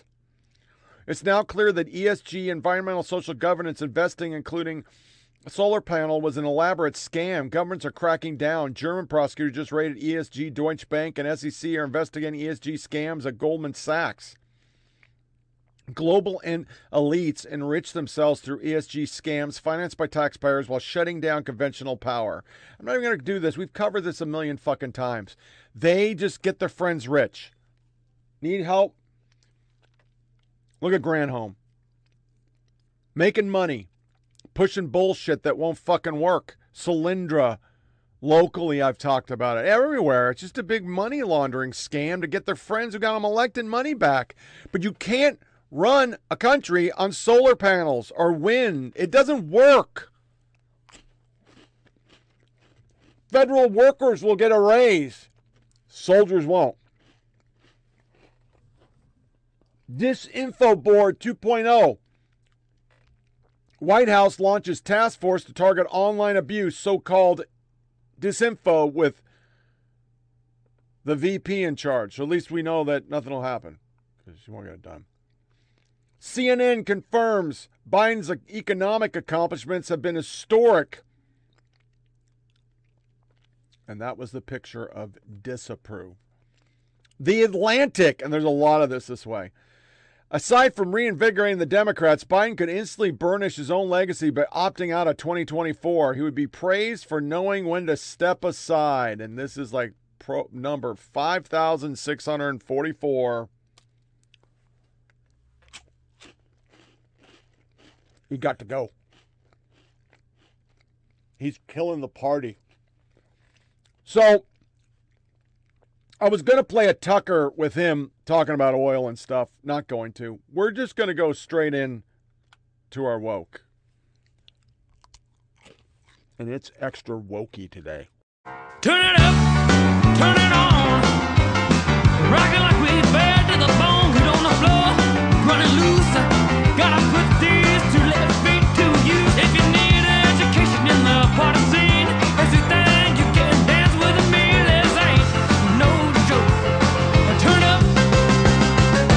let's get woke.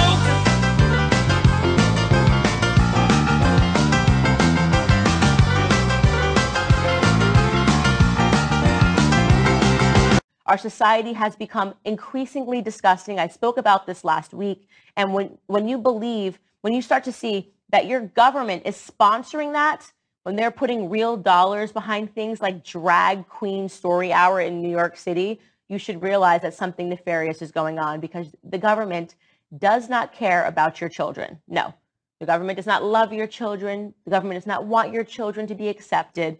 The government wants your children to be enslaved to government for the rest of their life. And right now, as we're seeing, there is a marriage between government and big pharma. It is my belief that that is the push behind this effort to tell children that they can pick their gender and to confuse them. I believe our government is actually sponsoring mental illness. I've said this over and over again, right? Because people that are mentally ill cannot stand up on their own two feet, right? They become codependent with the government. They turn to the government for their hormone pills. They turn to the government for whatever pills that they can to make it feel better, right? And you are seeing right now that adults are getting behind this narrative so that they can have a woke t-shirt on and say, I love my children. I, I allow my child to pick their gender and pick their species. And they feel proud of themselves because they can go and they can say this on Facebook that they're a wonderful, accepting, and loving adult, when in reality, they are underqualified to have children. They should have their children taken away from them because it's child abuse. It is child abuse to put a half-naked adult in the room with a small child and having them read a book. It's just child abuse. That's what it is. It's child abuse to ask your, ch- your child to take a dollar bill and put it into the thong of a grown adult. It's child abuse. It's child abuse for teachers to be telling children, knowing fully well that it is a lie that they can switch their gender biologically, right? But to encourage that behind a parent's back, that's child abuse. What's important is bodily autonomy, the same right men have always had. We just want equal rights. The right to govern our own bodies, just like men have always had. It's that simple. Do you support the right for people to not get the COVID vaccine? It's irrelevant. Uh, Right? My body, my choice. You're right. It's not irrelevant. Yeah, but one saves lives. You're right. It's One's not irrelevant. One of them is going to be in a pandemic state, right? A state of emergency, which we all know laws change during a state of emergency. Do you agree with this, the statement or the, the principle of my body, my choice? Yes, absolutely. Bodily autonomy is a human right. Healthcare is a human right. Um, access to healthcare should be, not be something that is dictated by the Supreme Court. During the pandemic, did you support people's right to not get the COVID vaccine?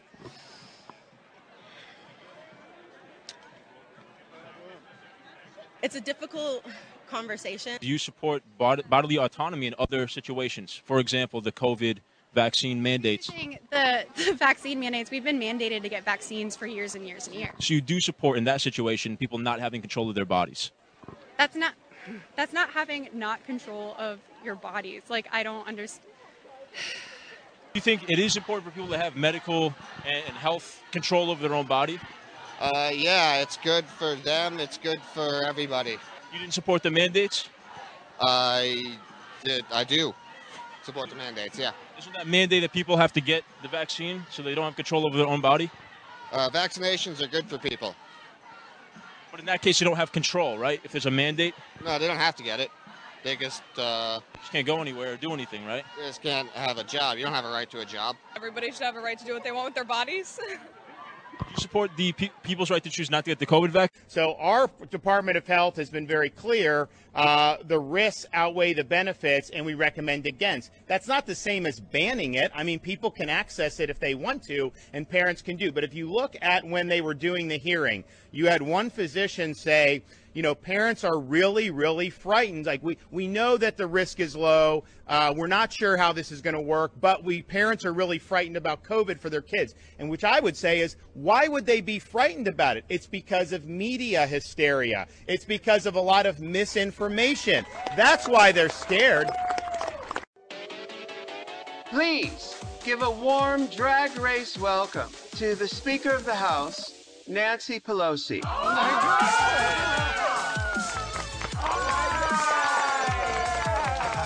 Welcome back.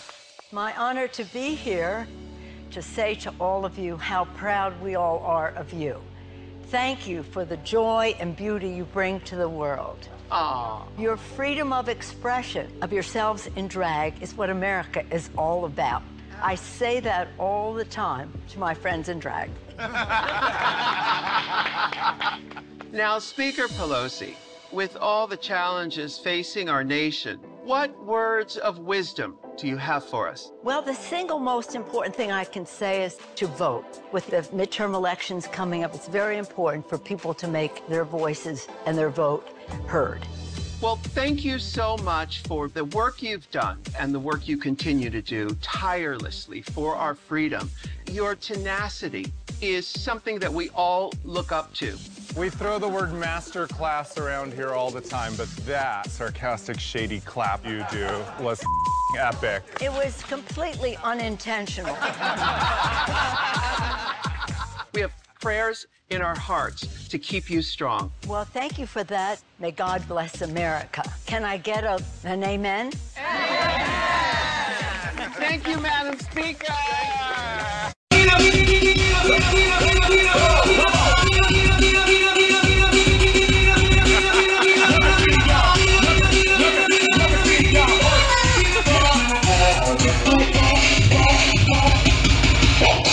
Feeling like a woman. Hey, everybody, it's Governor Gavin Newsom, and I know we're all on this platform in search for the truth. But the truth is, I've not been able to find a simple explanation for the fact that we have a red state murder problem. Eight of the top 10 states with the highest murder rates happen to be red states. So the question is simple What are the laws and policies in those states that are leading to such carnage? I had to play the Candace. We're spending taxpayer monies to spread the religion of CRT and LGBTEIEI. EIO.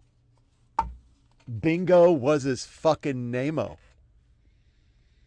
So let's go into trans today and do our trans abuse soundbite.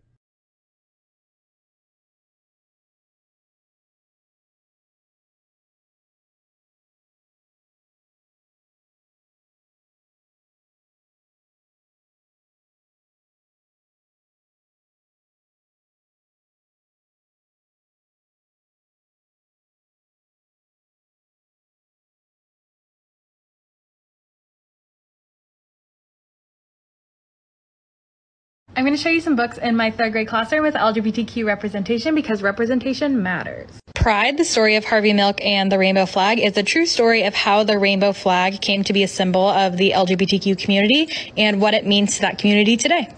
Julian is a mermaid and Pink is for boys are two stories that challenge gender stereotypes and encourage boys to be who they want to be and to not conform to what society tells them that they have to.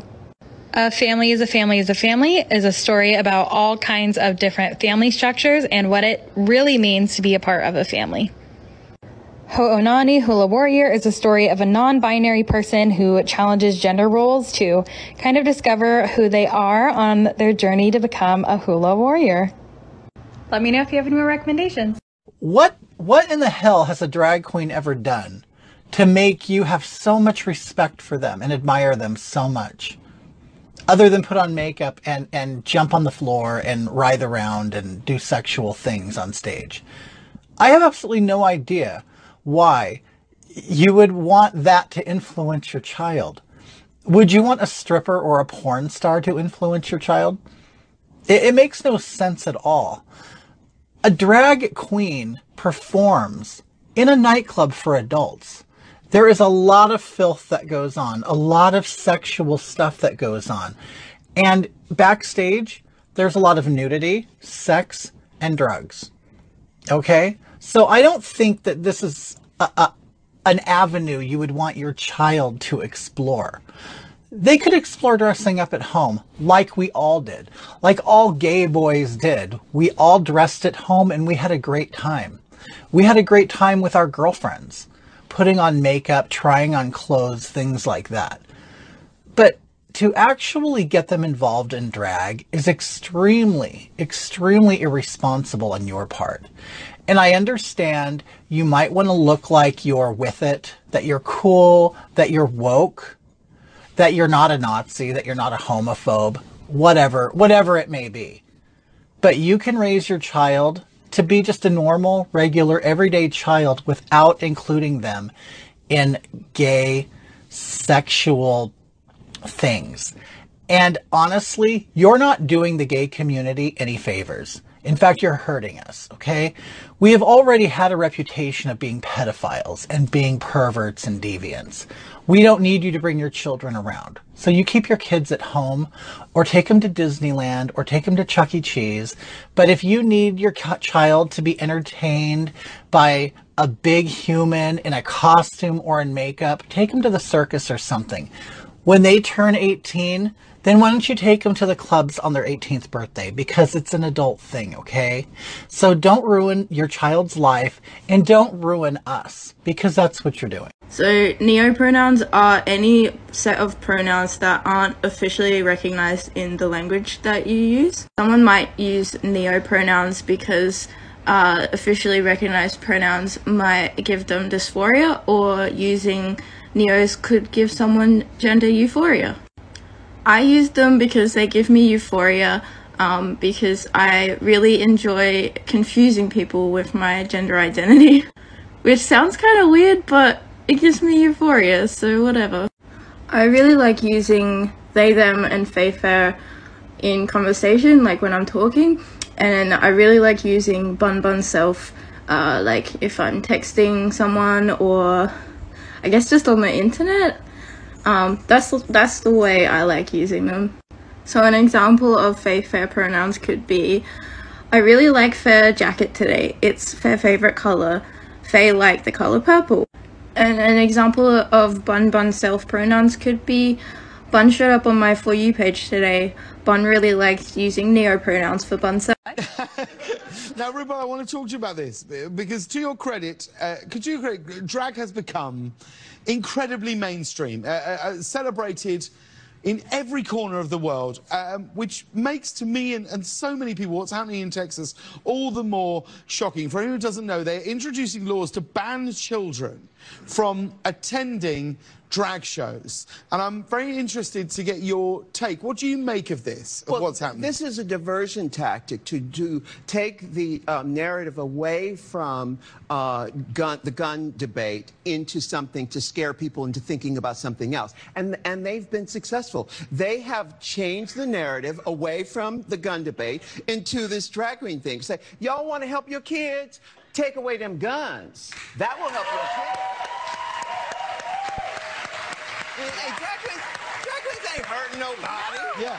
Drag queens ain't hurting. You know, you're born naked and the rest is drag. Everybody's in drag. Yes. Okay. absolutely right. For the last few months, it feels like there's been this manufactured culture war by Republicans targeting LGBTQ right? So whether it's don't say gay in Florida, now it's all about uh, uh, you know it's all about drag shows. You know what angle to the LGBTQ thing can we pick? Targeting people who talk about it as pedophiles, as you're grooming kids. It's so ignorant it's so wrong. But, but these kids no. would need the consent of their parents, anyways. I mean, it just seems like they're making laws for no reason. Listen, but Alice, they... I, I know you, and I know you're a decent person. This is indefensible. And listen, we just saw this week where 31 white supremacists were arrested in Idaho wanting to go attack and riot at a pride parade. Why a pride parade? Because Republicans have been preying and using this issue, this anti-LGBTQ issue, to spread fear mongering. It is repulsive to me that Republicans are using and manufacturing a culture war in order to drive people to the polls through fear for, you know, oh, now they're coming for your children. They're not coming for your children. Yeah, Nobody's coming for your children. Look, look I, clearly what, what happened with the, the gay pride parade out in, in Idaho is uh, reprehensible. It should not have happened. They but why did it happen, Alice? Well, because there are, are people that are filled with hate and specifically against the uh, members of the gay community, and it's reprehensible. Uh, I don't know how much more plainly I can say that. That should not have happened, and they need to be held accountable. Alice, but it again, happened because uh, Republicans again, have been have again, been back, have been going on this hammering this anti-LGBTQ message now for months. They've been using. Listen, we've seen this before, Alice. You and I are both Republicans. We saw it during the Bush campaign in 2004, where it was used as a very effective wedge issue to drive people to the polls through fears. It is the exact same playbook. That's why people, are, white supremacists, are going to a pride parade because we are feeding this into their brains. And it- it is yet again another manufactured culture war for political purposes. And if you are getting your medical advice from Ted Cruz or Ron DeSantis or Marco Rubio, you got a real problem. No, it's not a problem for kids who are seeking a good education. Drag queens. Okay? Let me say this. Drag queens, not only are they not hurting our kids, drag queens make everything better. Are fun. Drag queens are entertainment. Um, and you know what I'll say that was totally not poll tested? I say this. A drag queen for every school. That, that is what would be fun for a kid and lift them up when they're having emotional issues. It's a fucking cult, man. That that shit's just a fucking cult. You got the RuPaul, and my favorite is a Dem AG, and I was tweeting this all over. Jesus should be in every school. Do you think that would ever fly? Do you think you ever could do that? It is 4% of the country, 5% max, if you look at the polls, 0.07%, not even a percentage of the people in this country are trans. But it, it appears like there's so many. He signed an executive order promoting gender affirming surgery for trans people. I wonder who told him that promoting hormones and surgery for children was a winning strategy. Every decade has its tough euphemism. 2020s is going to be gender affirming surgeries. Nobody's for this. Time magazine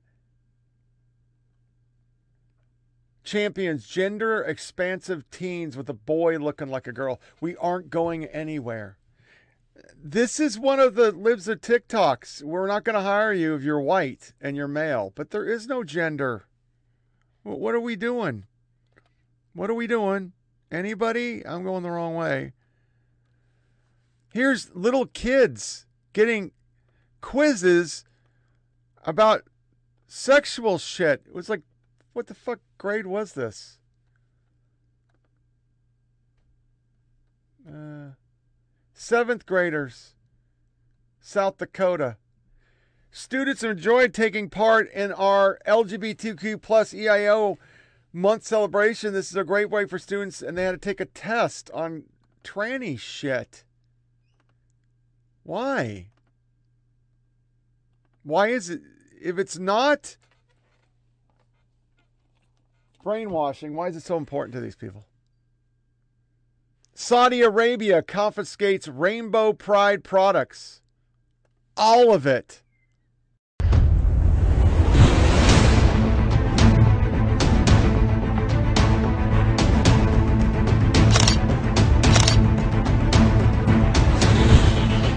اثناء جولة تفتيشية رصدنا عدد من المخالفات في الآداب العامة اللي هي مثل منتجات زي هذه بشكل صريح الشكل الداخلي. أيضا هذه نشوفها إيحاء من الشكل الخارجي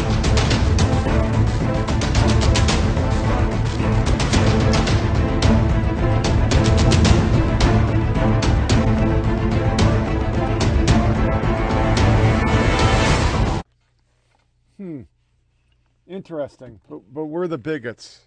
Okay. Okay. We're the bigots. I gotcha. I'm picking up what you're putting down. Hmm. Sure. We're about to talk about this. That's just fucking, fucking sick. New York City Mayor Eric Adams sings the praise of drag storytellers in the schools that support him. Why don't we have story time with Jesus? I'm just asking. Miami Herald Republican love parental choice, but not when it comes to drag queens. But not when it comes to drag queens. There was a time when only place queer people could con- congregate and drag queens could perform their female impersonations and lip sync and were seedy bars. Today, drag queens are on TV. Thanks to RuPaul, social media, and popular culture, drag Sunday brunches and drag bingo are popular in South Florida. Turnout that hurts the sensibilities of some Republicans. Republicans use the parental know best line pass the Don't Say Gay bill, which panned instructions, da da da da da. They said parents, not teachers, should explain to their children about LGBT. Wouldn't bringing their child to a drag show qualify as parents exercising that autonomy? Republicans, your hypocrisy is call, showing. It's not called the Don't Say Gay bill. But it's such a cult. Rainn Wilson. Yesterday, I tweeted a mean crack about breastfeeding versus chest feeding, and after speaking with some trans friends, I'm making my walk of shame. Walk of fucking chain. I played the my body, my choice shit. There's the next one. I played Nancy Pelosi going to RuPaul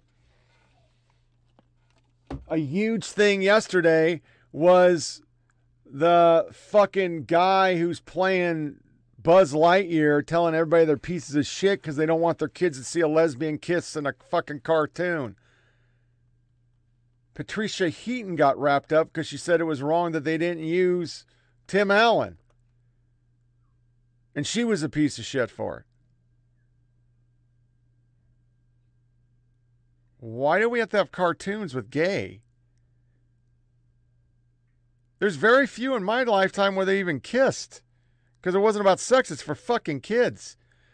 And then once again, if we don't have gender and we don't have, it's all a social construct. Lawmakers push Army to create separate fitness, fitness standards for specialty, uh, for MOSs, because the new one, they can't even get a female one that they can pass and and we're still playing Me Too on that shit. And all their tweets this week have been sexual harassment. Well, there isn't sexual harassment if we're all just eunuchs. And then the abortions. Look at the numbers. Look at that. 930,000, almost a million abortions in America. And today, eight dads share how abortion shaped their lives. I thought men are supposed to STFU on this. We didn't have a say. Democrats urge Google to tackle misleading abortion search results. The letter, led by Mark Warner, in states with trigger laws that would effectively prohibit abortion, Roe v. Wade was overturned. 11% of search results for abortion clinic near me and abortion pill actually point to anti-abortion fake clinics. The report has found that in those states, 3.7% of the research results in Google Maps were for fake clinics, or 2.8 were to go to crisis centers, and they don't want that. They want their people to be able to kill their damn babies. What is wrong with you? Kill the babies. And because I don't do them anymore, decided to have fun. I'm gonna play that climate hysterically bumper because this this Italian people, I love you.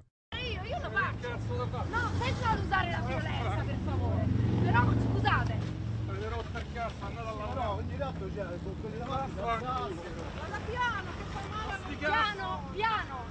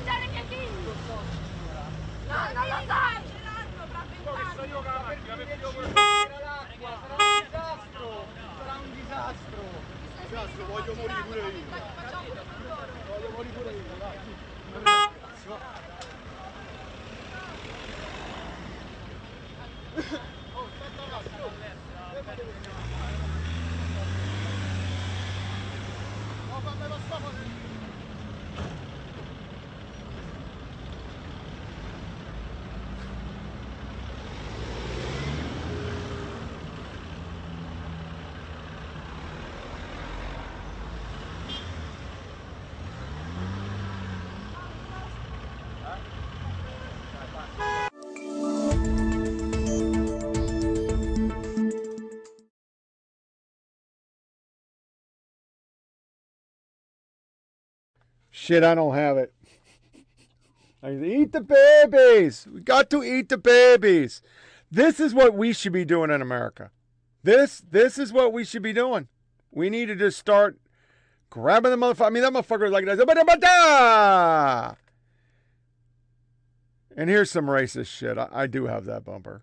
Everything is racist. Everything is racist according to me. Everything is racist.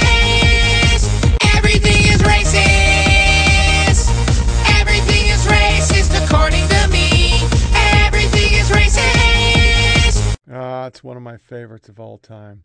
We had some good shit this week. We just really had some really good shit. Racist monkeypox. They're going to rename monkeypox because monkeypox is racist. Man, you got to be racist to think monkey and black. That that's you, man. That's all you. Professor, attention white people, please don't ask if you come to the cookout. Juneteenth is Freedom Day for black folks. It should be Reparations Day for white folks. That that's not racist.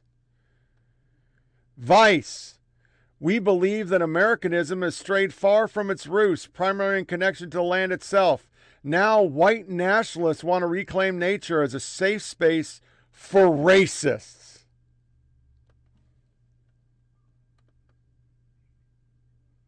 Okay.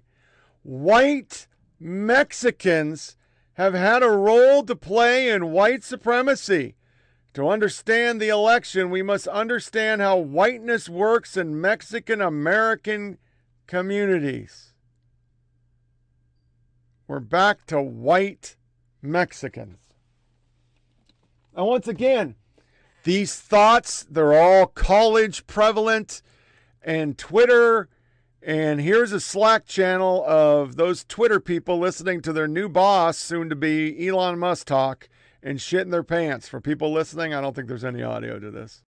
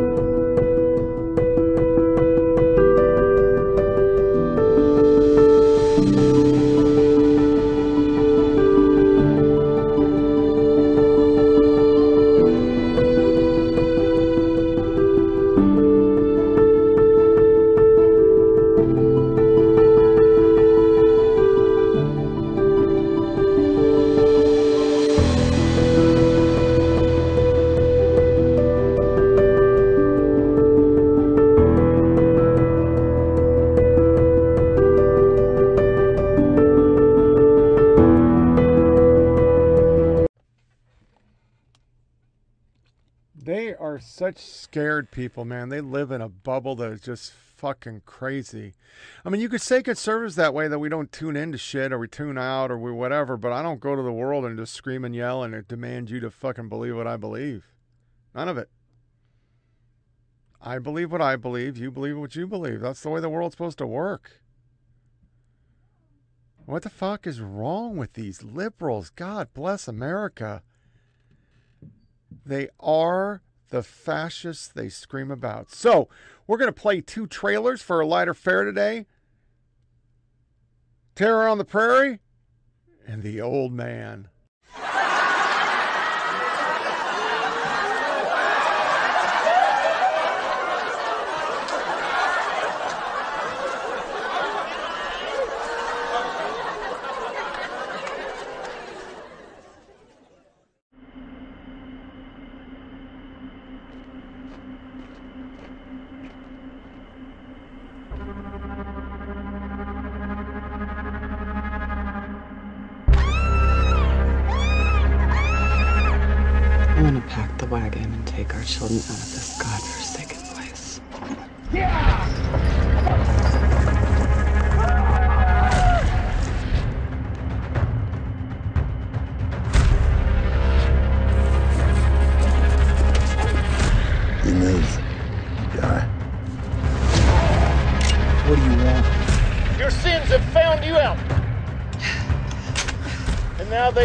Upon your whole family.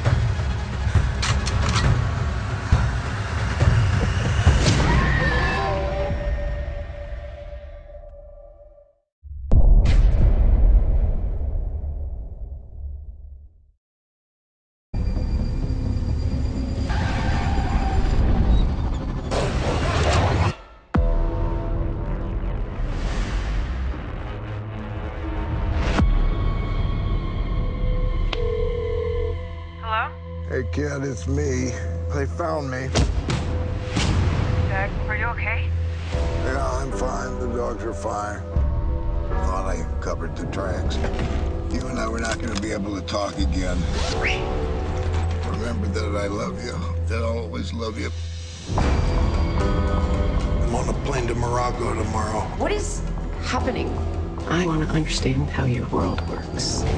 Come with me, I'll tell you everything.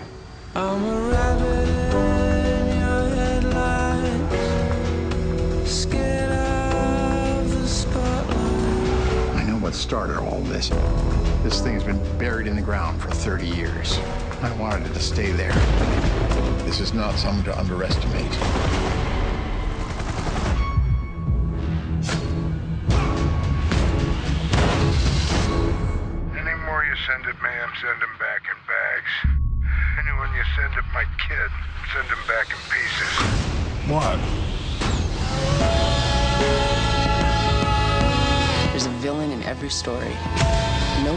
Sees themselves as playing that role. You have no idea what I did, who I was. There's no limit to the damage he'll do, or the things he'll destroy. It matters to me what happens to you after this. It matters to me whether you make it out alive. Somebody's got to keep an eye on the world the way he does, know the game the way he does. What I'm built for is defending things. You need to defend.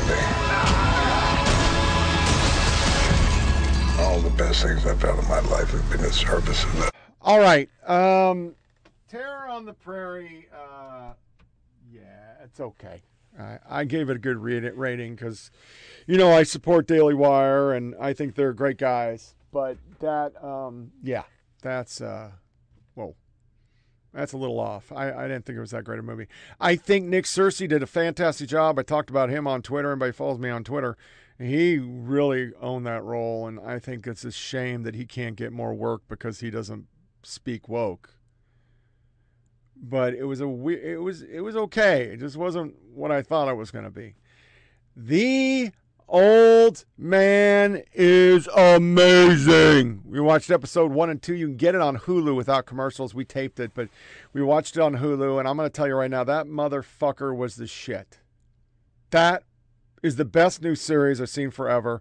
Jeff Bridges and that crazy motherfucker what, what? Well, that sucks. I had a power outage. Um John Lithgow is in it, and they do a really good job. John Heck totally manipulates uh, the verbiage and the way he walks and talks. I mean, it was just a great O because he plays a young Jeff Bridges. But definitely watch that movie. It is or that show. It's just an amazing. The closing to scene one. I just can't even. I can't say enough about it. It was really really good. So this wraps up another episode of Flyover Politic Podcast. Please go to foppodcast.com to see all the video and audio. Share with your family and friends. Disconnect from your devices. Don't give the yeah yeah. Stay cool because it's hotter than freaking shit outside. Our next show will be the 22nd. Um, my health is off and on, a little better, but I'm still going to come down here and do it. I do my walk and I rock in here because that's the best time I have every day. Two protein bars and 45 minutes of walking, and I feel pretty good. But there's times the bowel's going crazy. Next doctor's appointment the 28th. I don't know what the fuck's wrong with me. So if you're a praying person, send me some positive vibes. There's been some some days I want to eat a bullet through this shit. It's four and a half months of bull crap, and not knowing what it is is the worst part. If I could just have a course of action to heal myself, I'd do it. But they don't even fucking know, and they don't care. I, the best I could get was June 28th or 27th. I go see a doctor to run some scans and then July 11th. So it is a long road. Sleep without a CPAP hasn't helped it, but it's helped it a little because uh, my mask broke. Maybe, maybe uh, more time without CPAP. I don't know. It's uh, It's a suck fest. But positive vibes, be nice. If not, tweet me pictures of the food you eat. I live vicariously through other people. My wife eats bad food every once in a while she's on a diet. I smell her breath like a dog. It gives me something to dream about because graham crackers and fruit cocktail and watermelon and soup. Uh, it fucking sucks. So wish me luck. Tune in Wednesday. Until then, thanks for listening and take care.